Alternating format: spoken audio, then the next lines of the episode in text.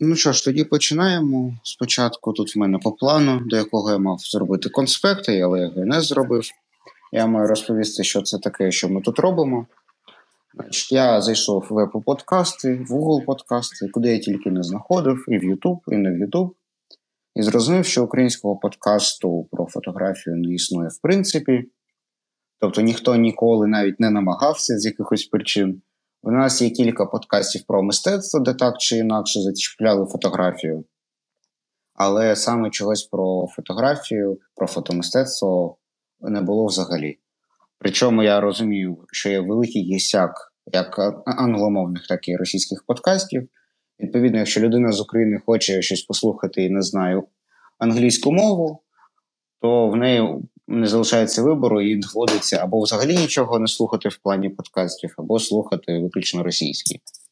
Тому от, це те, що я тут зібрав людей, це ось таке намагання створити український подкаст, навіть якщо в нас нічого не вдасться, може хтось подивиться, подумає, я можу зробити краще.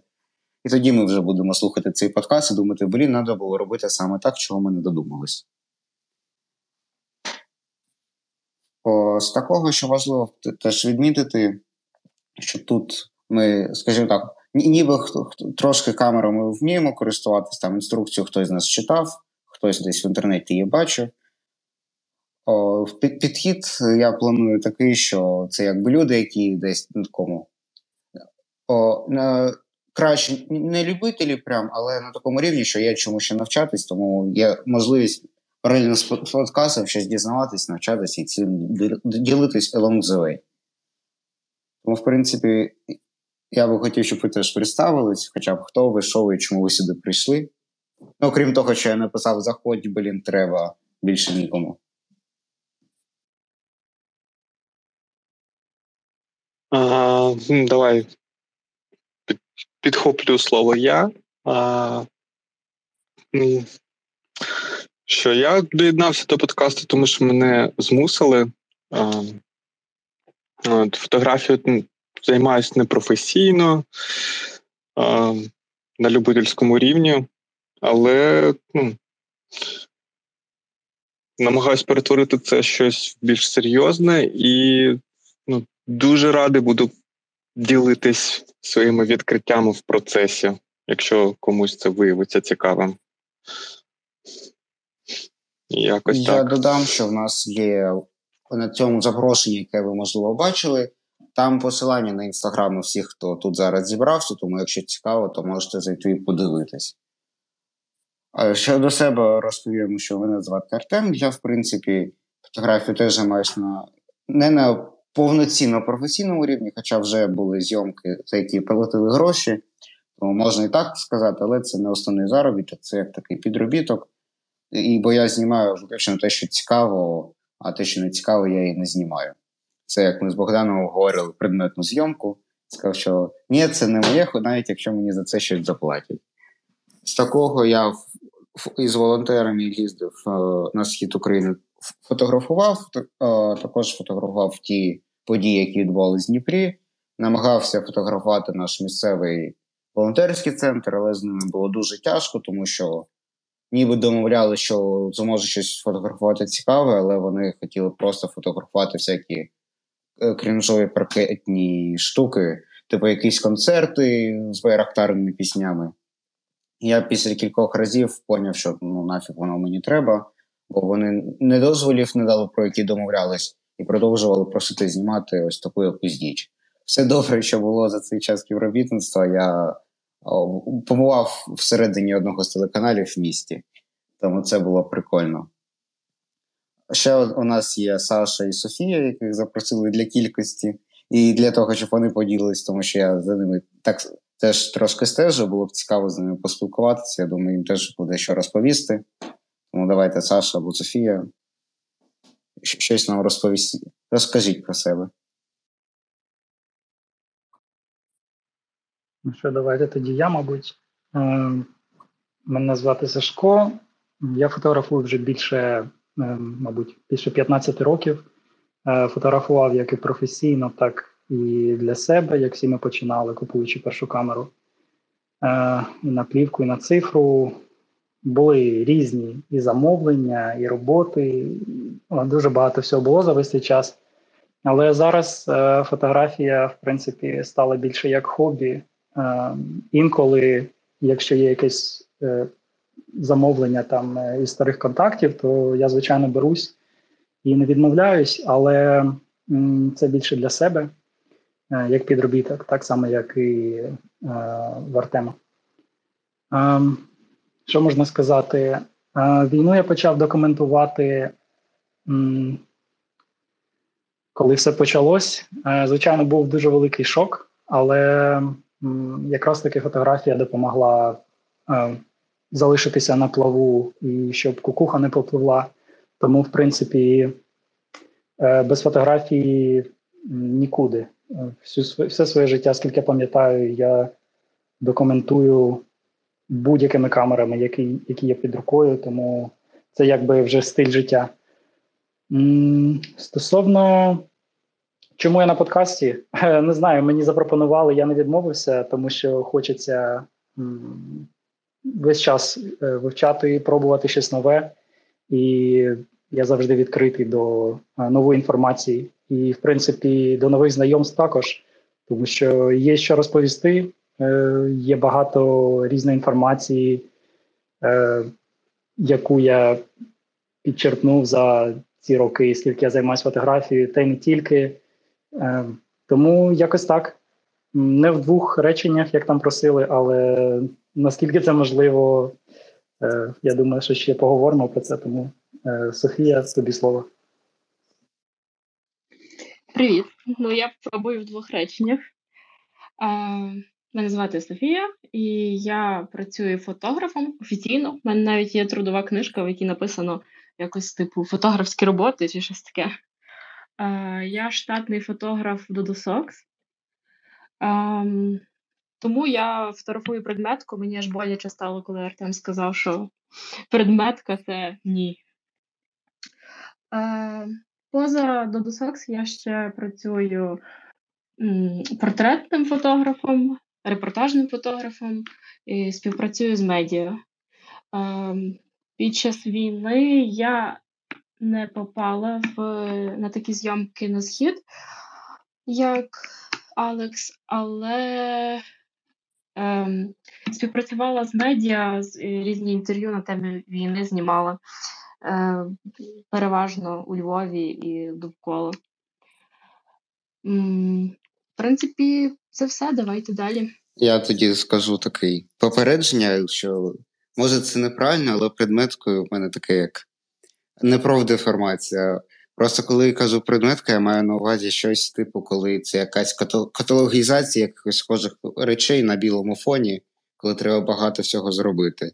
Тобто, якщо ти фотограф до досок, те, що я бачив, це як продуктова фотографія. Тобто ти не просто ці носки там на білому фоні, фоткаєш і все. Там вже є роботи із моделями, які там щось бігають, або люди в шапках, або люди в цих, або в білизні, або ще в чомусь. Це якби це не те, що я маю на увазі під предметною фотографією. Це продуктовою називаю, але напевно нормальні люди кажуть, що це одне і те ж саме.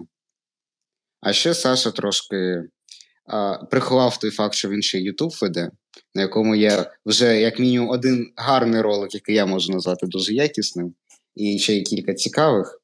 Тому, якщо ви десь знайдете посилання на його YouTube, десь в нього в інстаграмі, то ви типу, теж підписуйтесь. О, треба, щоб хтось це дивився. Але воно англійською. Чому Саша вирішив? Воно англійською. Саша, розкажи нам. Е, воно англійською, по-перше, це дуже комплексна тема, тому я, мабуть, заберу дуже багато часу, тому ви мене зупиняйте, якщо я як кажуть, Остапа А це ж у нас плавний перехід е... до нашої наступної теми про Ютуб. Це ж ти розумієш, це таке хитре, хитре питання. Підводочка, підводочка, да. да, я зрозумів. Добре, е, тоді спробую по порядку. Е, Чому YouTube, в принципі? Я давно дивився на цю інфосферу, мені було цікаво себе спробувати у цьому. Тому що я, в принципі, завжди вважав, що у відео я не досягну ніякого результату. Я, в принципі, був дуже хардкорний е, фотограф, скільки я пам'ятаю, я ніколи не хотів навіть купувати гібридні камери, але Е, Так, життя склалося, що захотілося спробувати. Е, У мене абсолютно нічого не було для відео. Е, Я, в принципі, не знав, як це робити. Але ідея першого відоса це дуже цікаво, в принципі. Вона прийшла в процесі, коли е, мій друг Антон Забельський е, він сказав, що планує ввести е, свій YouTube канал. Ну, типу, заводити його і робити все як треба. Е, І я ж чекав, чекав, коли він це зробить. Е, Тоха, давай вже роби нарешті. Е, Він ніяк це не починав, і я вирішив, що може я йому якось допоможу, зробивши це першим. Ну, типу, знаєш, як е, по дружбі допомогти комусь. І я вирішив накидати такий невеличкий план про перше відео, яке я хотів зробити, про камеру, яка, в принципі, ем, зробила мене більш документалістом, я би сказав. Е, до цього я знімав все підряд, і предметки, і все підряд. Коротше, я хватався за усі роботи, які були, е, тому що я був дуже новим у Києві, я нікого не знав, у мене не було ніяких контактів, і я хотів е, у цій сфері якось пробитись. І коли я купив свою першу Fujifilm X100, це була X100S, до речі, то це все змінило. До цього я був хардкорним каноністом. У мене був повний запак Кенона, там з лінзами і все таке. Ну, коротше, все було. І якщо коротко, е, я вирішив зробити перший відос на Ютубі про камеру, яка змінила для мене багато чого, в принципі, в житті і в фотографії. Е, я накидав невеличкий план і вирішив потроху підзнімати. Е, і десь на протязі, мабуть, е, я не знаю, місяця, може навіть довше, я потроху підзнімав ті частини, які думав, що ось це було б непогано, якби так виглядало. Я хотів би це бачити так. Щось, звичайно, не виходило, е, хотілося краще, але працював з тим, що було, і якби по техніці і по там методам зйомок і так далі. У мене не було ніяких е, карт-бланшів, нічого такого. Я все робив сам. Ем, питав своїх друзів іноземних, хто мені міг там підказати, як це зробити, як це зробити. Коротше, все робив сам. Ем, і е, потім якось воно так склалося, що перший відос я, в принципі, був готовий монтувати. У мене було багато матеріалу, і я вирішив, а чому би ні? Е, почались проблеми, як це все робити. Я нічого не знаю про відео, я нічого не знаю про відеомонтаж і так далі. Е, але, як то кажуть, е, на БК я пішов і вирішив це це робити, як вийшло, як можете побачити на каналі. Перший відос. Я був дуже здивований, коли стільки людей його подивилося. Так, це перше. Друге, чому англійська? Англійська все доволі просто. Е, по-перше, е, я людина, яка може це для когось буде, я не знаю, дивно, чи якось незвично, чи може ви мене там е, будете за це. Я не знаю. Коротше, я... на твоєму фуці. Да, я... Будем. Я ніколи не дивився так, щоб до слова ніколи, це, мабуть, 95% не дивився російськомовний контент. В принципі навіть до війни, я маю на увазі 2014-го.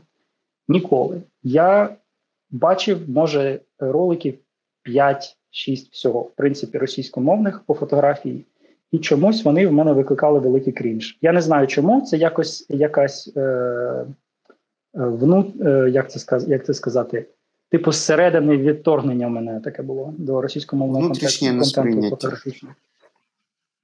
Так. І я завжди дивився англійською. Е, по-перше, я таким чином вчив мову, е, тому що англійська англійська це якби мій профіль.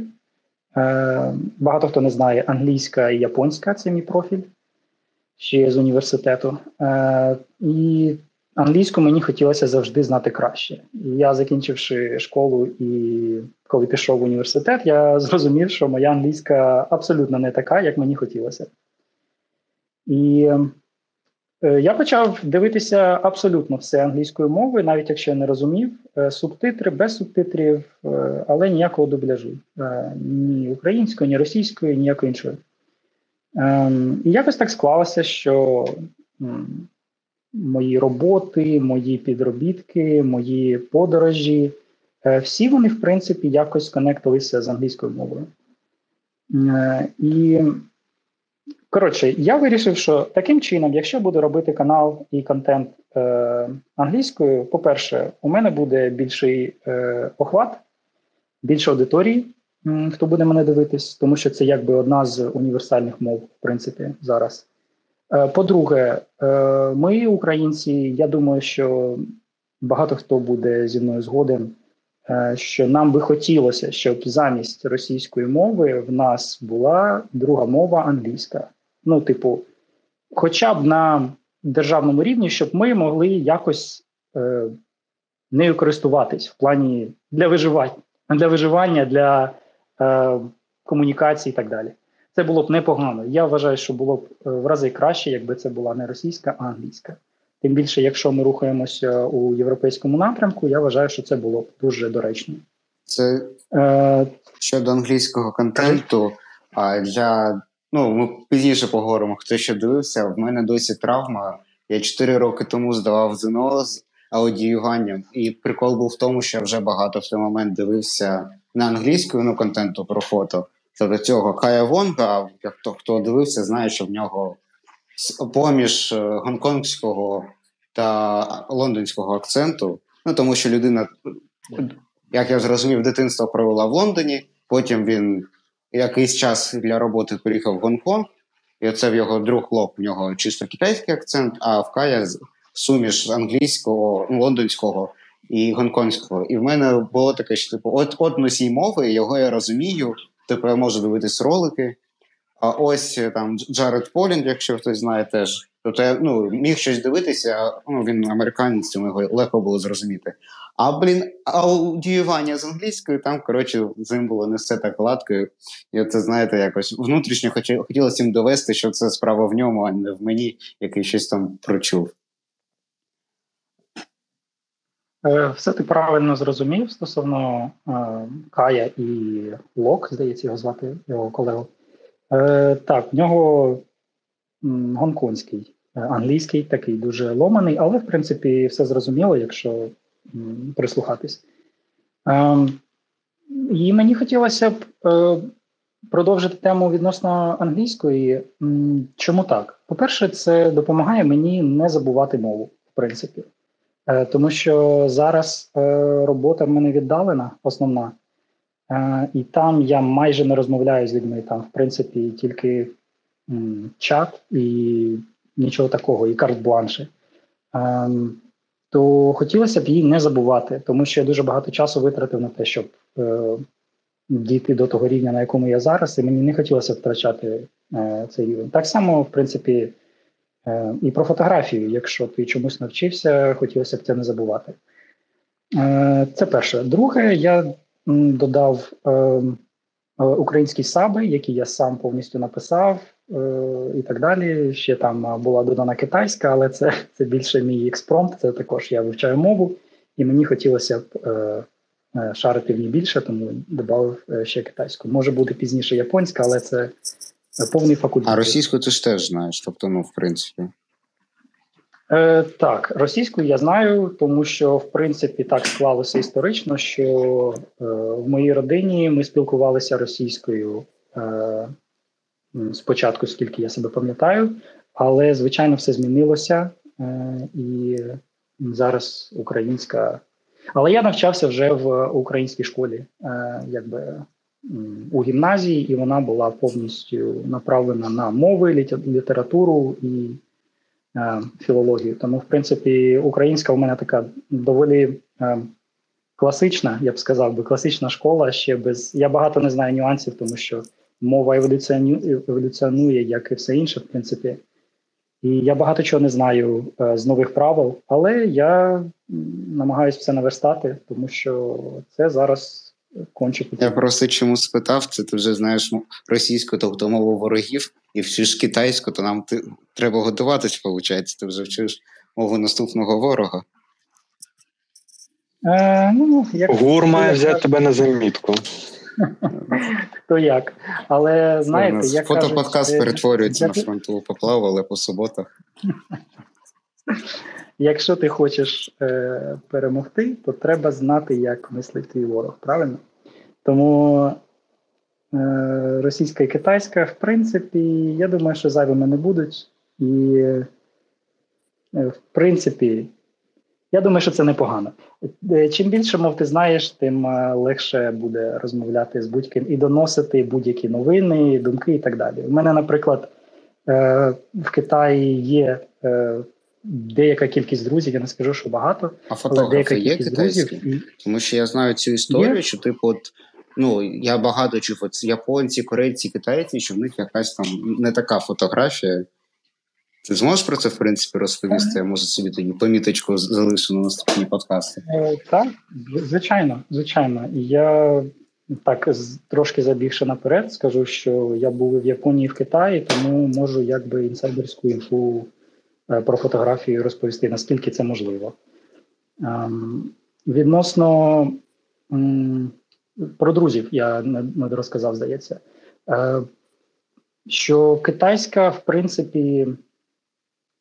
Китайська буде непогана, і було б дуже добре знати її на якомусь рівні, тому що, в принципі, коли почалася війна, е, як багато хто може знати, що в Китаї, в принципі, дуже сильна цензура, е, і багато яких е, новин наших українських туди просто не доходили.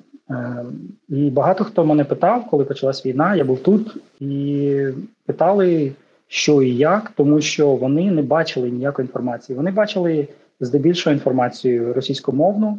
І, звичайно, те, що ми бачили, це просто пропаганда або просто якби неправда.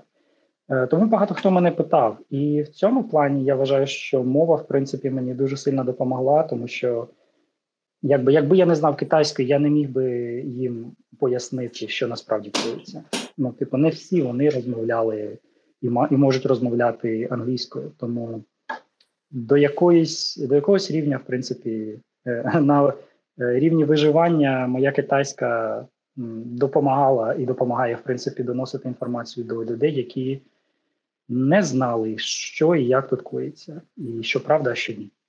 Ось я тоді так. продовжу про шлях на Ютубі. Я, в принципі, дивився особливо ну, навіть не до 24 лютого, мабуть, це було в принципі десь до нового року, 2022 року, але це якось просто випадково вийшло.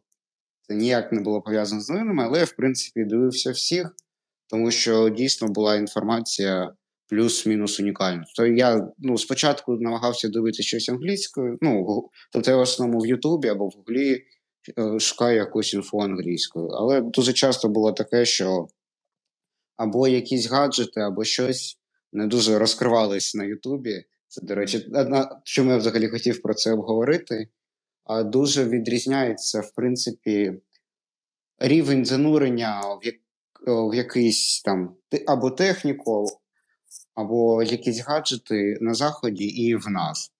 Тобто, навіть ну не в нас, я б сказав так, що є youtube канали, їх просто більшість чомусь англійською, або вони просто легше гулять за, за рахунок того, що вони популярніші коли о, десь за 9 хвилин розповідають якусь короткі враження, типу, от в мене там фотік або об'єктив, він мені сподобався. От 5 фоток, він, в принципі, норм.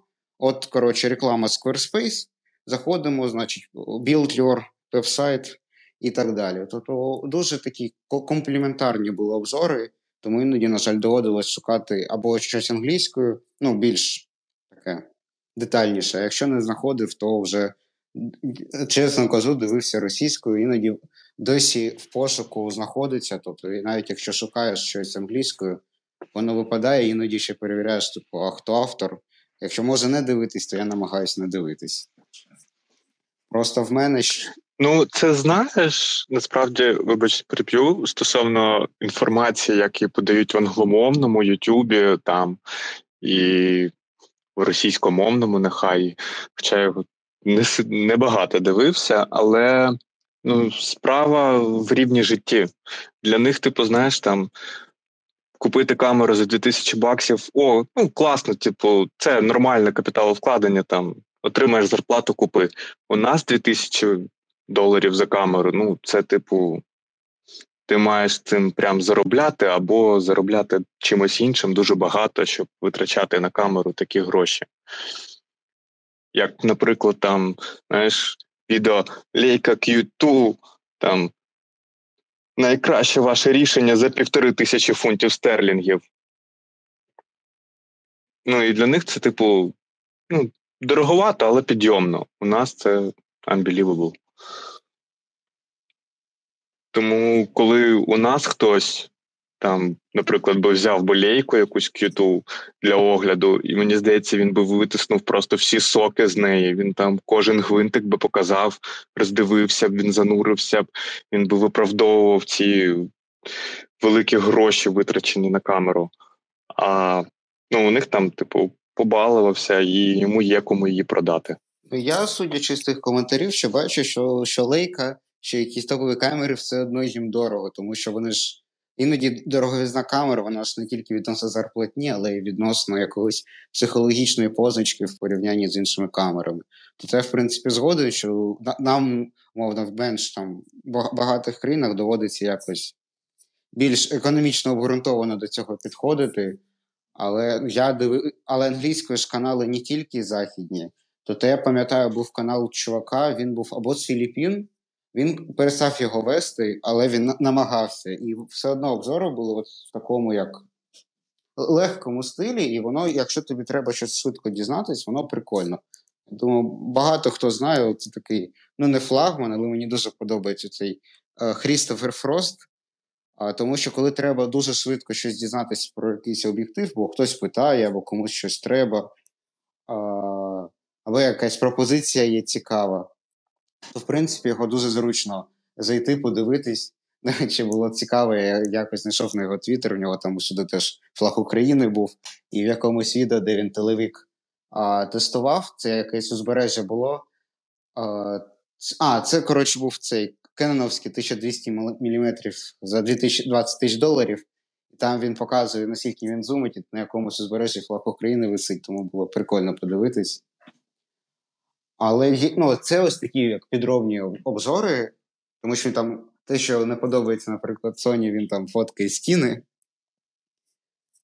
Але з такого мені було завжди трошки сумно, я навіть думав почати щось робити українською на YouTube. Бо зараз у нас, в принципі, весь український Ютуб це ось Антон Ткаченко, який до нас прийшов, тому нам тепер страшно говорити якусь фігню. А це в нас Гокс. Хто в нас ще є з україномовного Ютубу? У мене хтось випав. Ну, я є. Ну, ти флаг. це... А хто ще в нас є? Або тільки Антон і Гокс. Якщо ми беремо саме українську мову, а, знімка. А, знімка, знімка. ще якийсь канал є. Теж схожий на знімку, я їх плутаю. Sorry, я mm. втручусь. Е, Є Monroe Photography, щось таке. Я знаходила на днях, коли шукала собі якийсь контент по навчанню фотографії. Знайшла їх, вони щось знімали, потім перестали знімати і вроді би відновили канал. Е, там, ну, типу, контент такий е, а-ля МК, плюс е, якесь навчання для початківців. Ну, таке. Більше нічого не знаю. Повторити назву, тому що в мене щось. Монро. Монро фотографія. Просто ось, наприклад, знимка. Це, знаєте, я б сказав, ну, не кліше. Але в мене вже через те, що може я забагато Ютубу дивлюсь, але коли я заходжу на ролик, бачу, що там ведучий освітлений за за однією ж темою схемою, позаду там синій червоний колір, він стоїть, просто щось розповідає. В мене це вже, як знаєте, десь в роках 10-12 вже було трошки мовитоном формат говорящі руки. Я коли бачу людей, які ось вже виставили студію, як у всіх на Ютубі. Мені вже теж починає ну, трошки дратувати таке починає. Це я ж казав, що ми будемо всіх критик... Я буду всіх критикувати на Ютубі, а сам причому нічого не робити. Але о, мені, наприклад, з ним ці не вистачає. Тобто я намагався його дивитись, тому що я це був перший напевно, українськомовний канал, який я побачив. Він десь його ще навесні 22-го року, напевно, запустив. Я намагався його дивитися, але як я зрозумів, може не бюджет, але він робить цікаві ролики, але може мені просто вони не заходять, тому що він ну, дуже довго просто говорить. Тобто, в тому форматі, як, наприклад, Сашка це зроблено, якщо брати обзор Ріко, то він, по-перше, знімає себе на різних локаціях, там щось ходить, щось знімає. Потім він намагався знімати від першого обличчя, і я досі не можу уявити, як ти це зробив, коли в тебе було видно формат Ріко, ну саме з екранчику. Це я не знаю досі, як ти це знімав. Типу, ось таке мені було цікаво, коли знаєте, якась динаміка, як оце дитині треба, щоб картинки мінялись. Це це був повний експромт. Е, у мене немає ні GoPro, нічого такого. І, коротше, це я просто надумав. Насправді все дуже просто. Це такий самопальний рік, е, Magic Arm, е, тримач для телефону і телефон Samsung. І просто йдеш і валиш. Якось так. Головне не натрапити на людей з підвищеним рівнем підозрілостей. Так, як я і сказав, Можна я одну штучку додам, поки Звісно. я чекав, хто завершить там тему. Вибачте, да, що я перебуваю. Е, З приводу Ютубу е, ви сказали, що там чомусь страшно щось казати. Навпаки, критикуйте все, і насправді е, українсько, українськомовного Ютубу чудовий час для того, щоб створювати е, різний контент. І це вже покаже, що треба конкретному споживачу. Розумієте? Ем, Будь-який англомовний контент він пройшов такий е, рівень змін і така е, висока якість у деяких е, блогерів, що нам ще повірте, ще так багато чого є зробити. Тому чим більше людей будуть більше створювати, тим для нас краще. І це навіть не тут. Повірте, тут ще до конкуренції навіть дуже багато. Ось тому просто треба брати і робити. Я просто хочу сподіватись, що ну як в нас же це хоча б почалось, тому що, наприклад, до 22-го року взагалі це було складно з україномовним Ютубом, саме от по фотографії. Про інший контент я взагалі мовчу. Я просто дуже хочу сподіватися, що от воно зараз вибухне і буде як з е, Wi-Fi, ну або з інтернетом у нас, або з 4G, коли в нас це з'яв... або з банкінгом. В нас це з'явилось настільки пізно але встигло дуже швидко обігнати, якраз за рахунок того, що ми такі ще свіжі, енергійні і ще не мають цього як застою. Тому що, ну чесно, я колись подивився кілька роликів про Фуджі-фільми, мені почало в рекомендації кидати канали про Фуджі-фільм, і я вже просто поплив, тому що вони кожен показує а, камеру, розповідає, що вона дуже ретро. Кожен розповідає, що як вони feel the film, і і, і воно знято однаково. Тобто це плюс-мінус одні й ті ж самі ці на Fuji X Weekly зроблені пресети. Це одні й ті ж слова відео, і я просто поплив. Я просто сподіваюся, що в нас, коли з'явиться багато людей, що у нас буде можливість робити це багато і різнобарвне.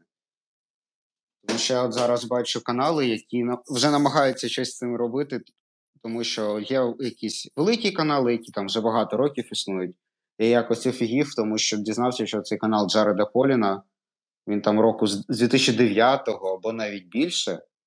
Я от просто думаю, що якби в українському Ютубі хтось 2009 року робив контент, то це було б прикольно. Там Соня хоче щось сказати, я тоді дам слово. Так, дякую. Е, Я просто хотіла запитати, е, таке поставити питання. Чому, коли у нас люди заводять канали, ну не тільки в нас це поширене просто явище, е, фото-контент-канали, вони переважно починають і зосереджуються тільки на огляді техніки. Е, Говорять про техніку, оглядають техніку, і в нас майже немає контенту, там, скажімо, про стріт-фотографію, там огляди фотокниг або е, щось типу про теорію кольору, композицію чи історію фотографії. Таких тем майже ніхто не зачіпає. Блін, ти злила мій контент-план на ближ... найближчі два місяці. Мені, я не знаю, ви мені коротше скажіть, я цю відповідальність скидаю на вас. Але так вийшло, скажімо, вакуумі, що я дуже добре знаю, що на російському Ютубі відбувається, які бувають канали, які про що розповідають. Ви мені просто скажіть, чи можна мені розповідати, що нам що нам теж треба робити. Просто я пам'ятаю, коли Укрютуб проєкт робив випуск про ведучих, вони в заголовок поставили щось типу Український дуть, і все з цього почали з розуму сходити. Хоча я ну банальний факт, що, на жаль, багато людей його дивиться. Хоча я його про нього дізнався, мабуть, тільки в року в 22-му, коли всі казали, що навіщо ви його дивитесь. Я не знаю, як мені це вдалося, але дуже довго навіть не роз. Я прізвище чув ну давно. Але я це тільки в 22-му році зрозумів, що це людина, яка там щось інтерв'ю пише, якісь ідіотські питання ставить. Тому ви мені, коротше, одразу скажіть, чи можна мені розповідати про російський Ютуб в контексті такого дослідження, чого не вистачає українському. А я вже потім буду. Можна думати. я тут скажу? Там мені... Е, Відповідаю на питання про чому такий контент, огляди. Да? Більшість е, практикуючих е, практикуючих фотографів у них просто ну, нема часу знімати щось. А ті, у кого є, з'являється вільний час, то звичайно легше почати робити огляди. З роками е, складніше, тому що всі, хто більш-менш щось е, вміють, вони вважають, е, що вони недостатньо щось вміють, щоб когось вчити. І це стає основною проблемою, тому що як це називається синдром самозванця. Да? Е, тому або це супердилетантська інформація виходить від людини, яка не відчуває, що вона там чогось не знає. А а люди, які розбираються, вони просто бояться про це розповідати. Тому, в принципі, можна це сміливо почувати, е, починати, але е, готуйтеся до того, що в коментарях буде дуже воняти. Ну насправді, плюс ще до цього на оглядах техніки реально легше підняти стартову аудиторію, тому що люди ну частіше всього вони не гуглять, типу, а як там знімати портрет. Вони гуглять камеру, яка буде знімати їм портрет. А об'єктив купити, щоб зняти красивий портрет. Без О, так, правильно. Правильно, да. І тому саме на оглядах реально легше, ну легше стартовий капітал, який заробити е, там свою умовну якусь там банальну експертизу продемонструвати, а потім, уже коли у тебе буде щось, е, ну тоді вже можна там робити якийсь більш розвиваючий контент.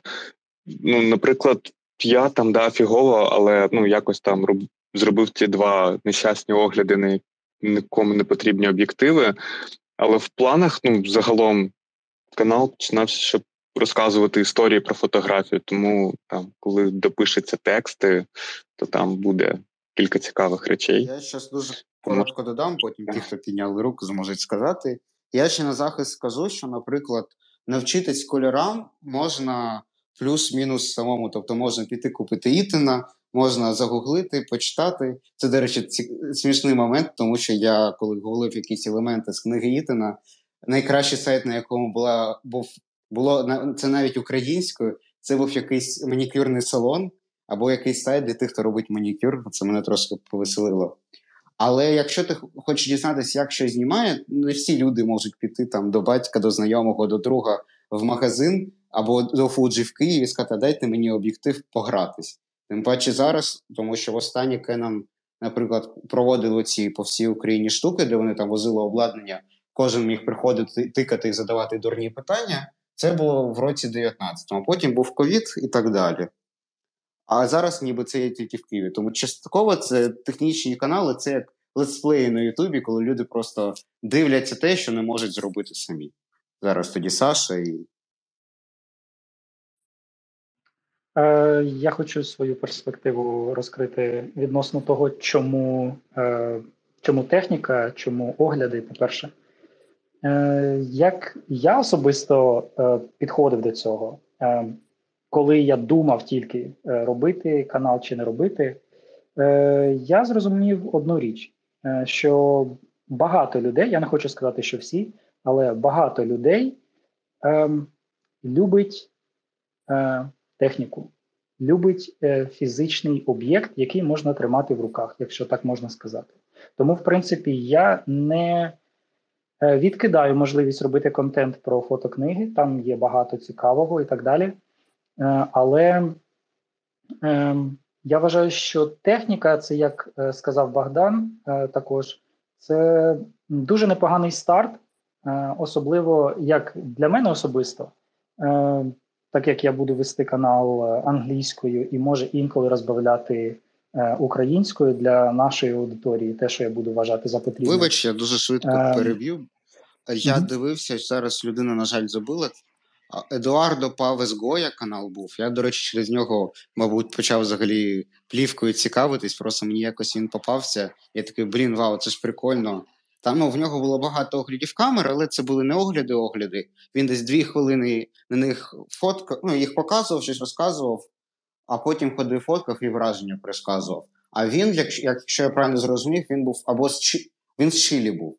І я помітив, що в нього десь так само, як ти кажеш, в нього половина роликів була англійською з іспанськими субтитрами або з порту... на якій мові коротше розмовляють Чилі, я не відрізняю іспанську. Мабуть, іспанська то була або португальська. Португальська то була. А половина роликів навпаки була португальська на португальській мові, але з англійськими субтитрами. І він просто на початку ролику попереджав про це. Тому це, в принципі, вже реальний кейс. Ну, бачиш, е, також є е, чувак, я думаю, що його багато хто дивився або бачив хоча б е, колись.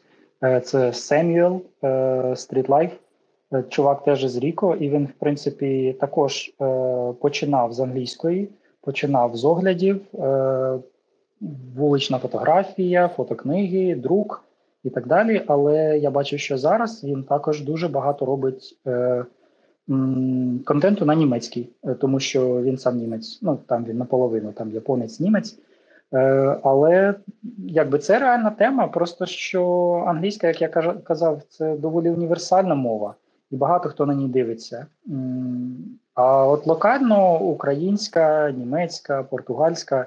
Я думаю, що в принципі це дуже класно робити контент на своїй мові, але хотілося, щоб це просто як би було, як би це мовити, хотілося, щоб була більша аудиторія.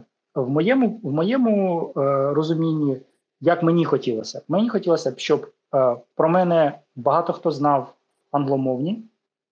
Е, Якщо будуть знати про мене, будуть знати, що я з України, будуть знати, що таке Україна, де Україна, що тут теж знімають, що тут теж є і вуличні фотографи, тут є і портретисти, і студійники, і всі, хто тільки забажаєш. І мені хотілося, що якщо я можу на англійській мові в принципі подавати інформацію таким чином, щоб е, мене добре розуміли, і для мене це не так важко, як, наприклад, сидіти і перекладати повністю весь сценарій. Я можу десь зімпровізувати і так далі.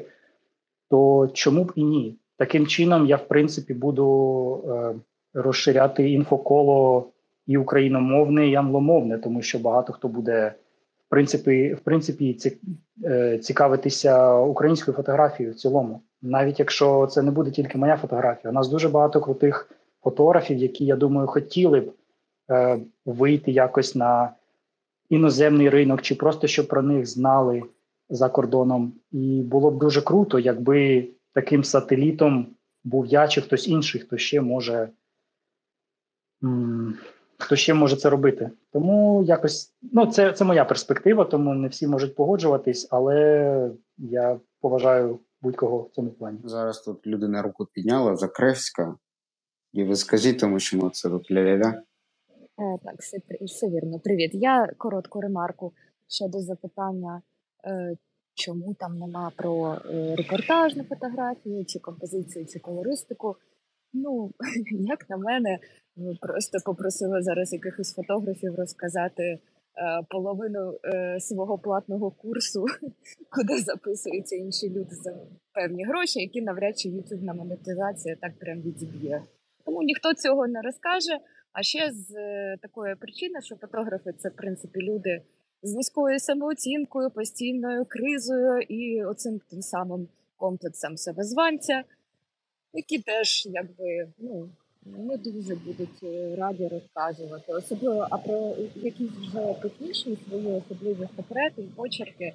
Ну це вже зовсім відважні люди розкажуть. Я тоді зроблю короткий анонс, потім Соня, що якби одна з причин, чому вирішив робити в форматі подкасту, тому що е, щось робити на відео це трошки запарно. Це окрім всього іншого, що голову треба мити. А на такий подкаст можна, в принципі, кликати різних фотографів, в тому числі документалістів. Тому що я був, наприклад, якась ворархів.ua, або якось так. Я, коротше, підписаний на них в інстаграмі. Вони робили зум-кол для всіх, то могли зайти, і там і малолетка був, і полінчак. Тобто у людей, в принципі, є шанс щось поговорити, щось розповісти цікаве. Я сподіваюся, колись ми їх зможемо сюди покликати. Але я думаю, що хоча б в форматі подкасту буде реально цих людей вицепити, щоб вони могли щось цікаве розповісти. Тому що подкасти про журналістику туди приходять фотографи і там по телефону. Там ну, дуже цікаві, цікаво їх слухати. Тому я сподіваюся, ми тут намутимо щось таке. Давай, Соня. Е, Так, в мене була спершу одна ремарка до Сашка, але зараз відповім пані Закревській.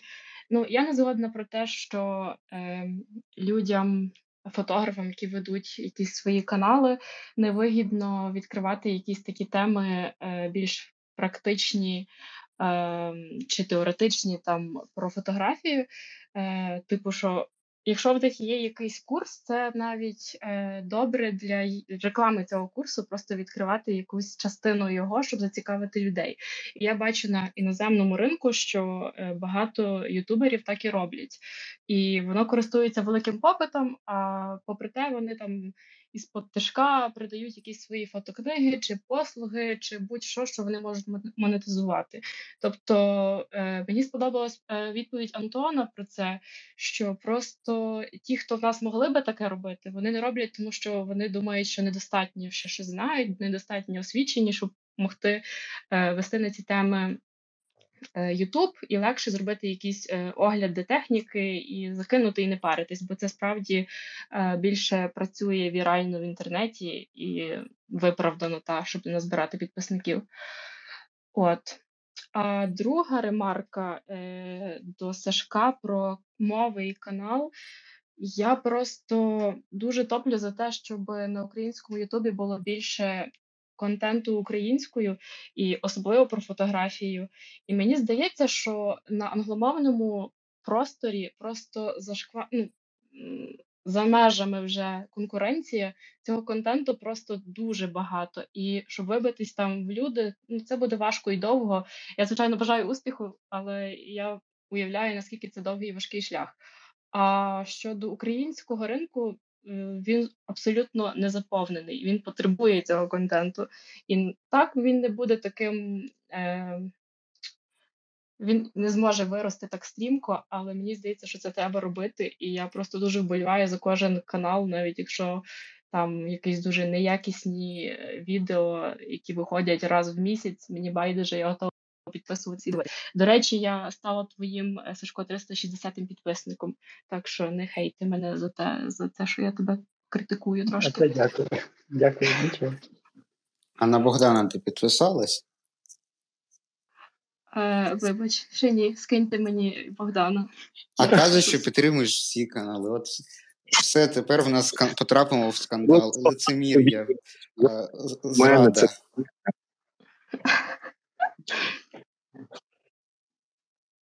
Простіть. Я тоді продовжу щодо от, а, курсів і всього цього. Я це дійсно бачу. Ну, знаєте, коли курси продають, це ще ладно. Я ми чомусь такі канали я на такі не натерпляв. Але коли починають продавати пресети, і там якісь просто ну, трошки шалені гроші за них хочуть, мені страшно не за тих, хто продає, мені трошки страшно за тих, хто купує. Тим паче, коли половина вже інтернету, ці схожі пресети. І я просто в мене вже травма є. Я пам'ятаю, десь чисто по приколу, років років 17-му, мабуть, зайшли в інстаграм, просто пішли по різним профілям. Це щось було, до речі, ну, українські профілі. Тобто, знаєте, там був такий профіль, профілі, які просто там якісь хештеги, там воно щось з Україною пов'язане, публікували, і у всіх було плюс-мінус схоже. От, от а щодо курсів, то я знаю, в нас, наприклад, є ну, Богдану не подобається. Є от канал Оліга Сфото, який з Києва, але він російською розмовляє. Я підозрюю, що він і не дуже українською спілкується, але ну давайте будемо чесними, він такий не єдиний наш громадянин в Києві. В нього там є якісь теж або ну, щось за гроші він там може пояснити. Але я не знаю, наскільки попитом користується. Просто щодо курсів, ви ж розумієте, є різниця. Коли людина коли десь продають курси, наприклад, на заході, то може хтось піде і навчиться. Але в нас це буде чому не безкоштовно, і плюс ну, мені, наприклад, було б незручно зараз з українців за якісь курси. Тобто я в теорії міг би там робити якийсь youtube канал, навіть щось комусь пояснити, розповісти, особливо якщо людина зовсім нічого не знає, бо в мене було в планах спочатку робити youtube канал, там вже сценарій написав, хотіли розповісти все про фотоспалахи, тобто і про різні режими, які вони бувають, і про якісь базові схеми освітлення, що можна з ними робити. Але в мене був такий проблема, що я коротше, я був готовий все придумати, все зняти, але мені взагалі не хотілося стояти в кадрі і самому про це розповідати. А я намагався друга під це підштовхнути, але коротше не відкладалось, і я вже трошки перегорів цією темою. То мені, наприклад, було б незручно, навіть якщо це був би дуже корисний контент, то там ми могли б організувати десь чотири різних спалахи, і це просто з домашніх запасів. Але мені було б, наприклад, незручно це взагалі зараз продавати. Але от безкоштовно розповідати, я вважаю, було б прикольно. Наскільки я знаю, от на цьому каналі Знимка він там. Я бачив, як мінімум, ролик про е, схеми світла, наприклад, для відео. Мабуть, це було в нього. Тому щось десь мутиться. Але не дуже знаю, як про це можна багато розповідати. Мені здається, це така тема, яку треба досліджувати не на YouTube каналах. Треба або книжки читати, або статті, або самому експериментувати. Ну, кажіть, ви ж руки підняли, давайте. А, Ну, дивись, стосовно пресетів хотів а, зробити ремарку. Насправді, ну, продавати їх це нормально, тому що пресети розраховані ну, на тих людей, яким ну, просто хочеться красивенько, не не заморачуватись, вони не займаються там фотографією, навіть там якось люб, навіть любительськи, скоріш за все. Але наприклад, мені у мене є пресети Файзела Весткота, є YouTube канал дуже класний, і П'єра Ламберта, теж е, фотограф. Він, до речі, курси продає свої дорогущі. От. І ну, я пресети ці використовував якийсь час, але вони все одно корисні, тому що ну, це люди, які вже професійно займаються, вони чудово розуміють колір, вони чудово розуміють, як редагувати фото, щоб воно було не перередагованим. І ну, я робив собі так: відкрив Lightroom, на одну фотографію його пресет наклав, на другу роблю своє. І дивлюсь не так, щоб було прям схоже, але дивлюсь, щоб ну, моє редагування не не, не заходило за межі.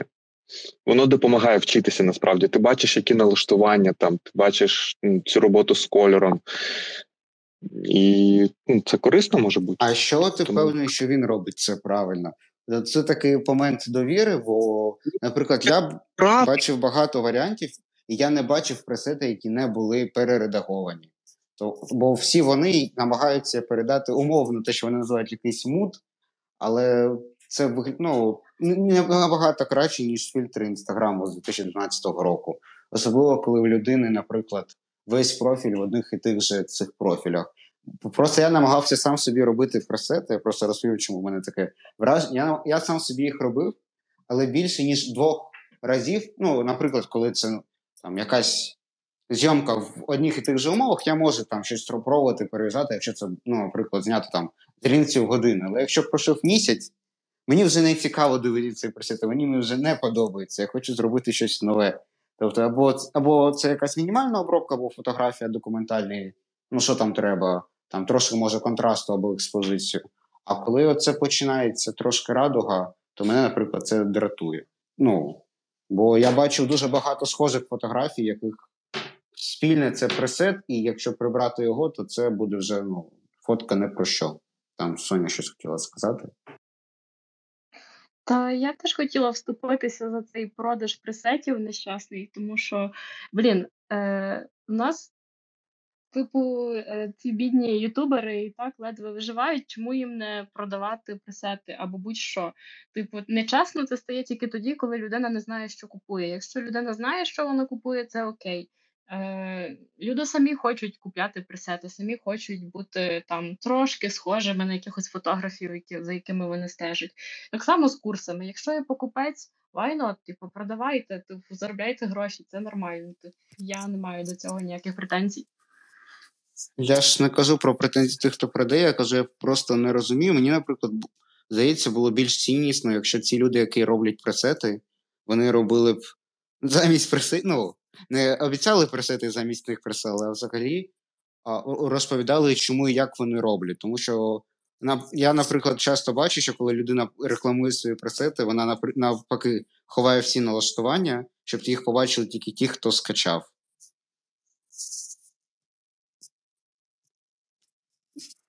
Е, якщо можна, я скажу свою думку. Я, в принципі, підтримую Соню у цьому плані і Богдана до якоїсь міри. Але також я згоден із Артемом. Дивіться, е, у моєму е, сприйнятті, як це працює, це, в принципі, уся тема про фотографію, вона втикається в одну проблему. І ця проблема називається монетизація. Як, Яка б не була фотографія, якщо це не комерційна зйомка, якщо це не е, те, за що тобі платять е, гроші постійно і регулярно, і ти з цього живеш, то все буде втикатися у монетизацію. І як кожен, е, як як це мовити, митець, е, так само художник е, в нашому, е, як це сказати, в нашому сенсі це фотограф ми повинні якось монетизувати свій контент. Е, YouTube е, це все класно, але до моменту, поки ти монетизуєш свій канал, може пройти дуже багато часу. Може пройти рік, може пройти два роки, може навіть більше. Навіть е, деякі іноземні митці, я теж дивлюсь, що вони ну у них великий страгл, як як монетизувати все те, що вони роблять, і вони можуть робити вже е, контент на протязі 3-4 років, але нічого не вистрілює, тому що це дуже нішова тема.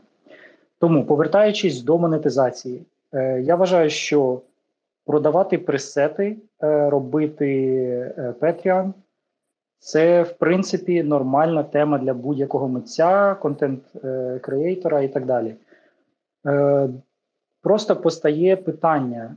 Це тепер, якби чому я погоджуюся з Артемом. Питання в тому, наскільки твій пресет вартий того, що ти за нього просиш, і хто повинен оцінювати цю вартість.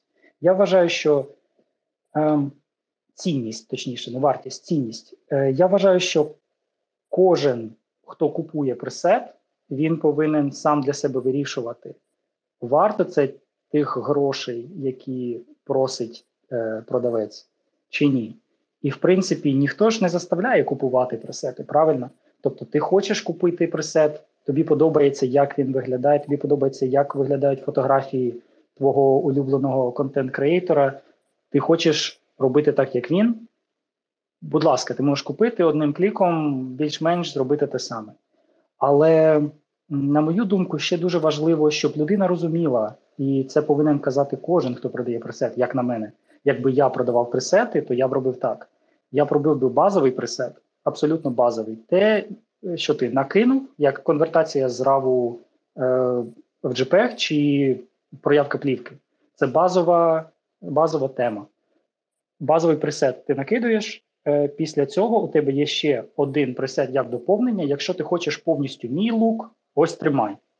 Якщо ти не хочеш, а це тобі достатньо якби базової там е, кольорокорекції і так далі, чи світлокорекції, будь ласка, використовуй це як базу і роби те, що ти хочеш, щоб ти міг рости і розвиватися самостійно у тому напрямку, якому ти вважаєш, що ти хотів би. Е, ну, це як би та я, я б так би робив. Але продавати те, що ти робиш, мені здається, це цілком нормально, і в принципі, я тільки за, особливо, якщо це буде Е, український е, фотограф, який, наприклад, я не знаю, там Міша Палінчак чи ще хтось, він тобі розкаже, як він базово е, підготовлює усі свої фотографії до того, щоб їх опублікували десь там, чи як він готує це для стоків. завісу. О, скажімо так, те, що я через Ліпа Images публікували, а його зі мною зв'язав Міша, то документальні фотографи, принаймні ті, кого я знаю, хто саме там, ну, те, що йде в ЗМІ, наприклад, то там ніхто нічого не обробляє, все йде на камерний JPEG, і, на цьому все закінчується. Максимум, якщо там ну, щось дуже запорите, то там можна щось кропнути або можливо підсвітити. А так, насправді, якщо ми беремо документальну фотографію, то це просто на камерні JPEG, і, ну, або рави передані потім JPEG, якщо ну, знімали без цього. Там ніхто нічого не обробляє. Там, якщо для себе якийсь стріт, то можна подумати, але того, що я бачу, ні, там ніхто таким не страждає. І це якщо ми беремо саме документальну фотографію, ту, що йде в якісь ЗМІ. Те, що публікується Ага. в особистих профілях, я коли знімав оцей похорон е, тренера, то там був чувак, який знімає. От, блін, я зараз забув його ім'я. А, коротше, там була дівчина, яка знімає для New York Times, а є якась схожа штука, теж якийсь американський ЗМІ, і там оцей чувак. А, ні, він знімає для Shutterstock, оце я згадав. Тобто в нього для агенції, то навіть не Shutterstock, там для агенції, я зараз навіть про неї згадаю. А якщо хтось мені нагадає, я буду вдячний. Хто в нас там зараз найбільша агенція, де можна в editorial фотки купляти? Якщо хтось згадає, буду вдячний. Я Getty зараз- Images. От Getty Images, тому що я переплутав з Shutterstock чомусь. Да, от він знімає для Getty Images, і, наприклад, те, що в нього на Getty Images, це на камерні JPEG, але якщо він щось викладає у власний профіль, то там у нього усюди десь якийсь пресет є. Тобто, ну як пресет? Ну, він для так обробляє. Тобто, дійсно, те, що для себе люди обробляють, але от просто така ремарка, що те, що йде в новини, це 90% JPEG. Там навіть же є в цьому World Press Photo, там вже дуже сурові вимоги щодо того, що з фоткою взагалі не можна нічого робити. І це в них, якщо я не помиляюсь, вони ще довго думали, коли від плівки переходили до цифри, як це контролювати, щоб люди. Ну, це ж прес-фотографія, тобі не може там нічого фотошопити, а раптом ти там зміниш весь контекст. Тому це, це важливо пам'ятати.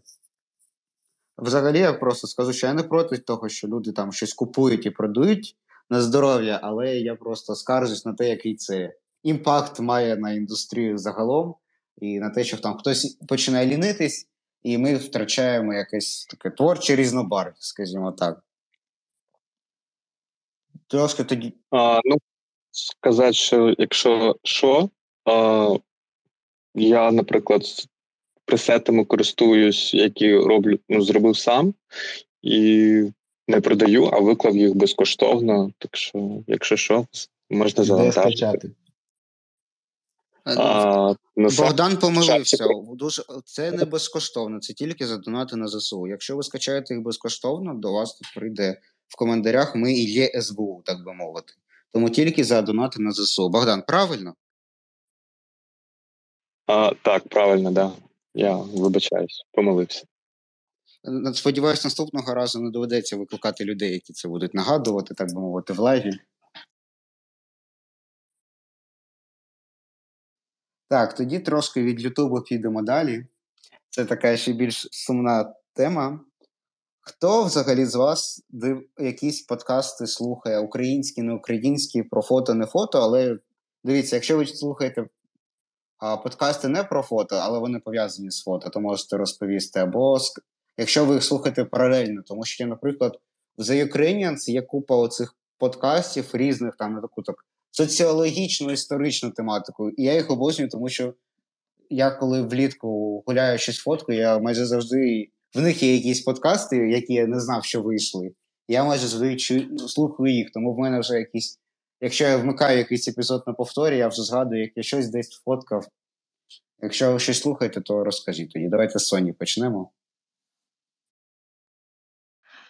Ой, поганий вибір. Я взагалі нічого не знаю про подкасти, особливо дотичні до фотографії в Україні. Я майже не слухаю подкастів. Е, єдине, що я слухаю, це новинний подкаст е, Ранкове допіо, якось так називається. 15-хвилинні такі розмови про останні новини. А щось до фотографії дотичне, я не знаю. Я надіюсь, що ви мені про це розкажете. Загалом, хіба можу сказати, що я працюю з предметкою, в мене є можливість на роботі багато слухати, споживати контенту, то це переважно YouTube, це переважно е, щось про кіно, наприклад. Е, Наприклад, знову вернусь трошки до Ютубу, слухаю е, Фінчер Кубриком, може хтось таке е, слухав, бачив. Це такі ролики про короткі про кіно з нарізкою сцен з кіно, де дівчина за кадровим голосом розповідає про що воно, і вона дуже гарно розказує про це якось таким культурологічним підходом і вибирає непогане кіно, і воно доволі естетично привабливе. От е, ну і різні грішу оглядами, техніками також з всяких західних чуваків або е, історії про е, всякі е, стріт-фотографів е, 19-20 століття. Це є такий канал The Art of Photography, е, дуже крутий, я раджу попробувати послухати. І е, якось Хоппер, Хоппер, здається, е, там дівчина розказує про е, історії різних стріт-фотографів, про їхній якийсь творчий шлях і в якому контексті знімалися їхні відомі фотографії. Е, Це теж дуже круто, дуже надихаюче, і я дуже раджу, якщо ви не підписані, то я потім можу десь скинути посилання, подивитися. Ну, це в принципі все. Не дуже про подкасти, але. Е, хоч щось. Ну, я десь на Ютубі купив преміум саме, щоб слухати в на фоні. Нещодавно мені щось YouTube пропонував подивитись, навіщо я взагалі їм плачу за цей преміум. І в мене тут написано, що я вже більше ніж 220 годин програвав YouTube на фоні. Тому YouTube в мене теж доволі активно використовується саме як подкаст-платформа, особливо для якихось розмовних відео, де немає взагалі сенсу щось дивитись, тому що ну, дві людини щось розмовляють. Я просто з подкастів намагався дивитись англомовні. Але вони чомусь були не про фото. Я не знаю, може мені так не везло, але вон, називається, що це якийсь подкаст про фотографію, я починаю його слухати. Вони просто або обговорюють якісь новини, або ще щось. А я чесно скажу, що одна з причин, чому взагалі я вирішив, ну, окрім тих, що були названі на початку, як я вже казав, я, на жаль, або на щастя, знаю, так би мовити, пів... ринок північного сусіда, і в них є кілька відносно великих подкастів про фотографію, і я помітив, що в принципі вони вони великі, і я був в якомусь чатіку, це було ще році в 20-му. І там було небагато людей, хоча на подкаст багато хто слухає, але це був такий нішевий чатік. Там, мабуть, половина людей була або з Києва, або взагалі з України. Тобто я можу майже гарантовано сказати, що їх слухало багато людей про фотографію з України. Я розумію, чому вони це робили, тому що чесно, я, от, наприклад, не зміг для себе знайти подкаст е- про фотографію, окрім них. Трошки е, полегшення є в тому, що вони перестали якраз після лютого 22-го року виходити. В мене немає моральної дилеми дивитися чи не дивитись, і я, в принципі, навряд чи зміг би. Хоча, наприклад, там один з ведучих, він українець, який в Канаду приїхав. Там Антон хоче сказати. Е, я хотів просто про подкасти і YouTube також сказати, що я дивлюсь YouTube дуже багато. Просто так багато, що, мабуть, весь вільний час я дивлюсь YouTube. Ось. Е, а з приводу подкастів, е, тим більше українською мовою, і тим більше ще й про фотографію, ну такого не існує просто. У мене дуже багато друзів-фотографів. Більше, Більшість моїх друзів вони чимось пов'язані з візуальним мистецтвом, це фото або відео. Тому мені якби подкастів вистачає в реальному житті, і ми часто спілкуємось на тему, щоб такого розказати людям. І тут дуже складно, тому що аудиторія е, сильно. Розосереджена. Є багато початківців, є багато професіоналів. Професіоналів цікаво про депресію, про вигорання, про нові ідеї. Початківцям прикольно про як розмивати задній план. Тому це досить така тема. Ем, ну, ти не знаєш, я, з чого краще почати, да, бо професіонали тебе не будуть слухати, або початківці тебе не будуть слухати. Ти важко об'єднати аудиторію. Е, ти цікаво кажеш про подкасти там нашого сусіда. да, Скоріш за все, це а, там Amlab чи GetLens, я так думаю, да? Ні. Ні? Е, ну, Вони на Ютубі і вони для мене трошки занудні. Ну, Я е, просто спеціально не кажу назву, щоб не було реклами. Окей, так, окей. Ну, Я вважаю, що найкращий типу подкасти з фото, що я чув, це був GetLens, е, якщо ми не беремо англомовну аудиторію. Просто я англійську знаю нормально, і я дуже я, я дивлюсь 90% англомовного контенту.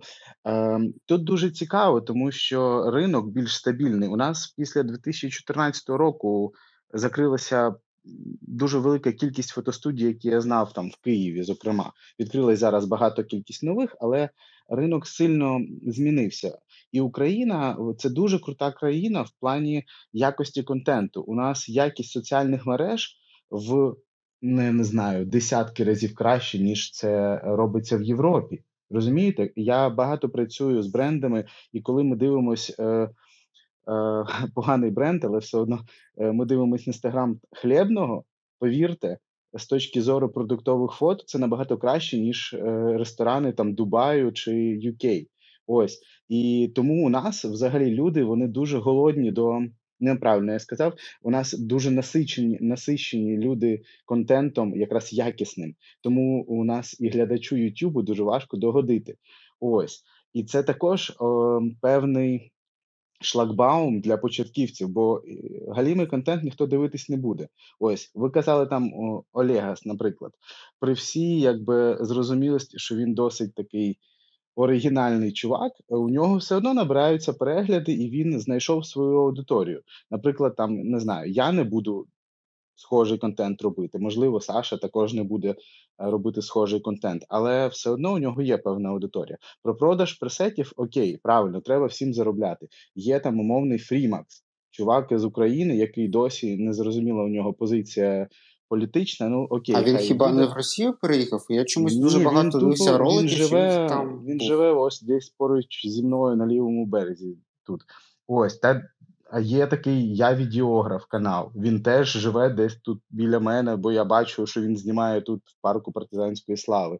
Вони всі дуже гарно влаштувались. Ну, коротше, про о, контент в Україні. У нас так багато талановитих людей, що дуже складно реально вигравати мінімальну таку конкуренцію.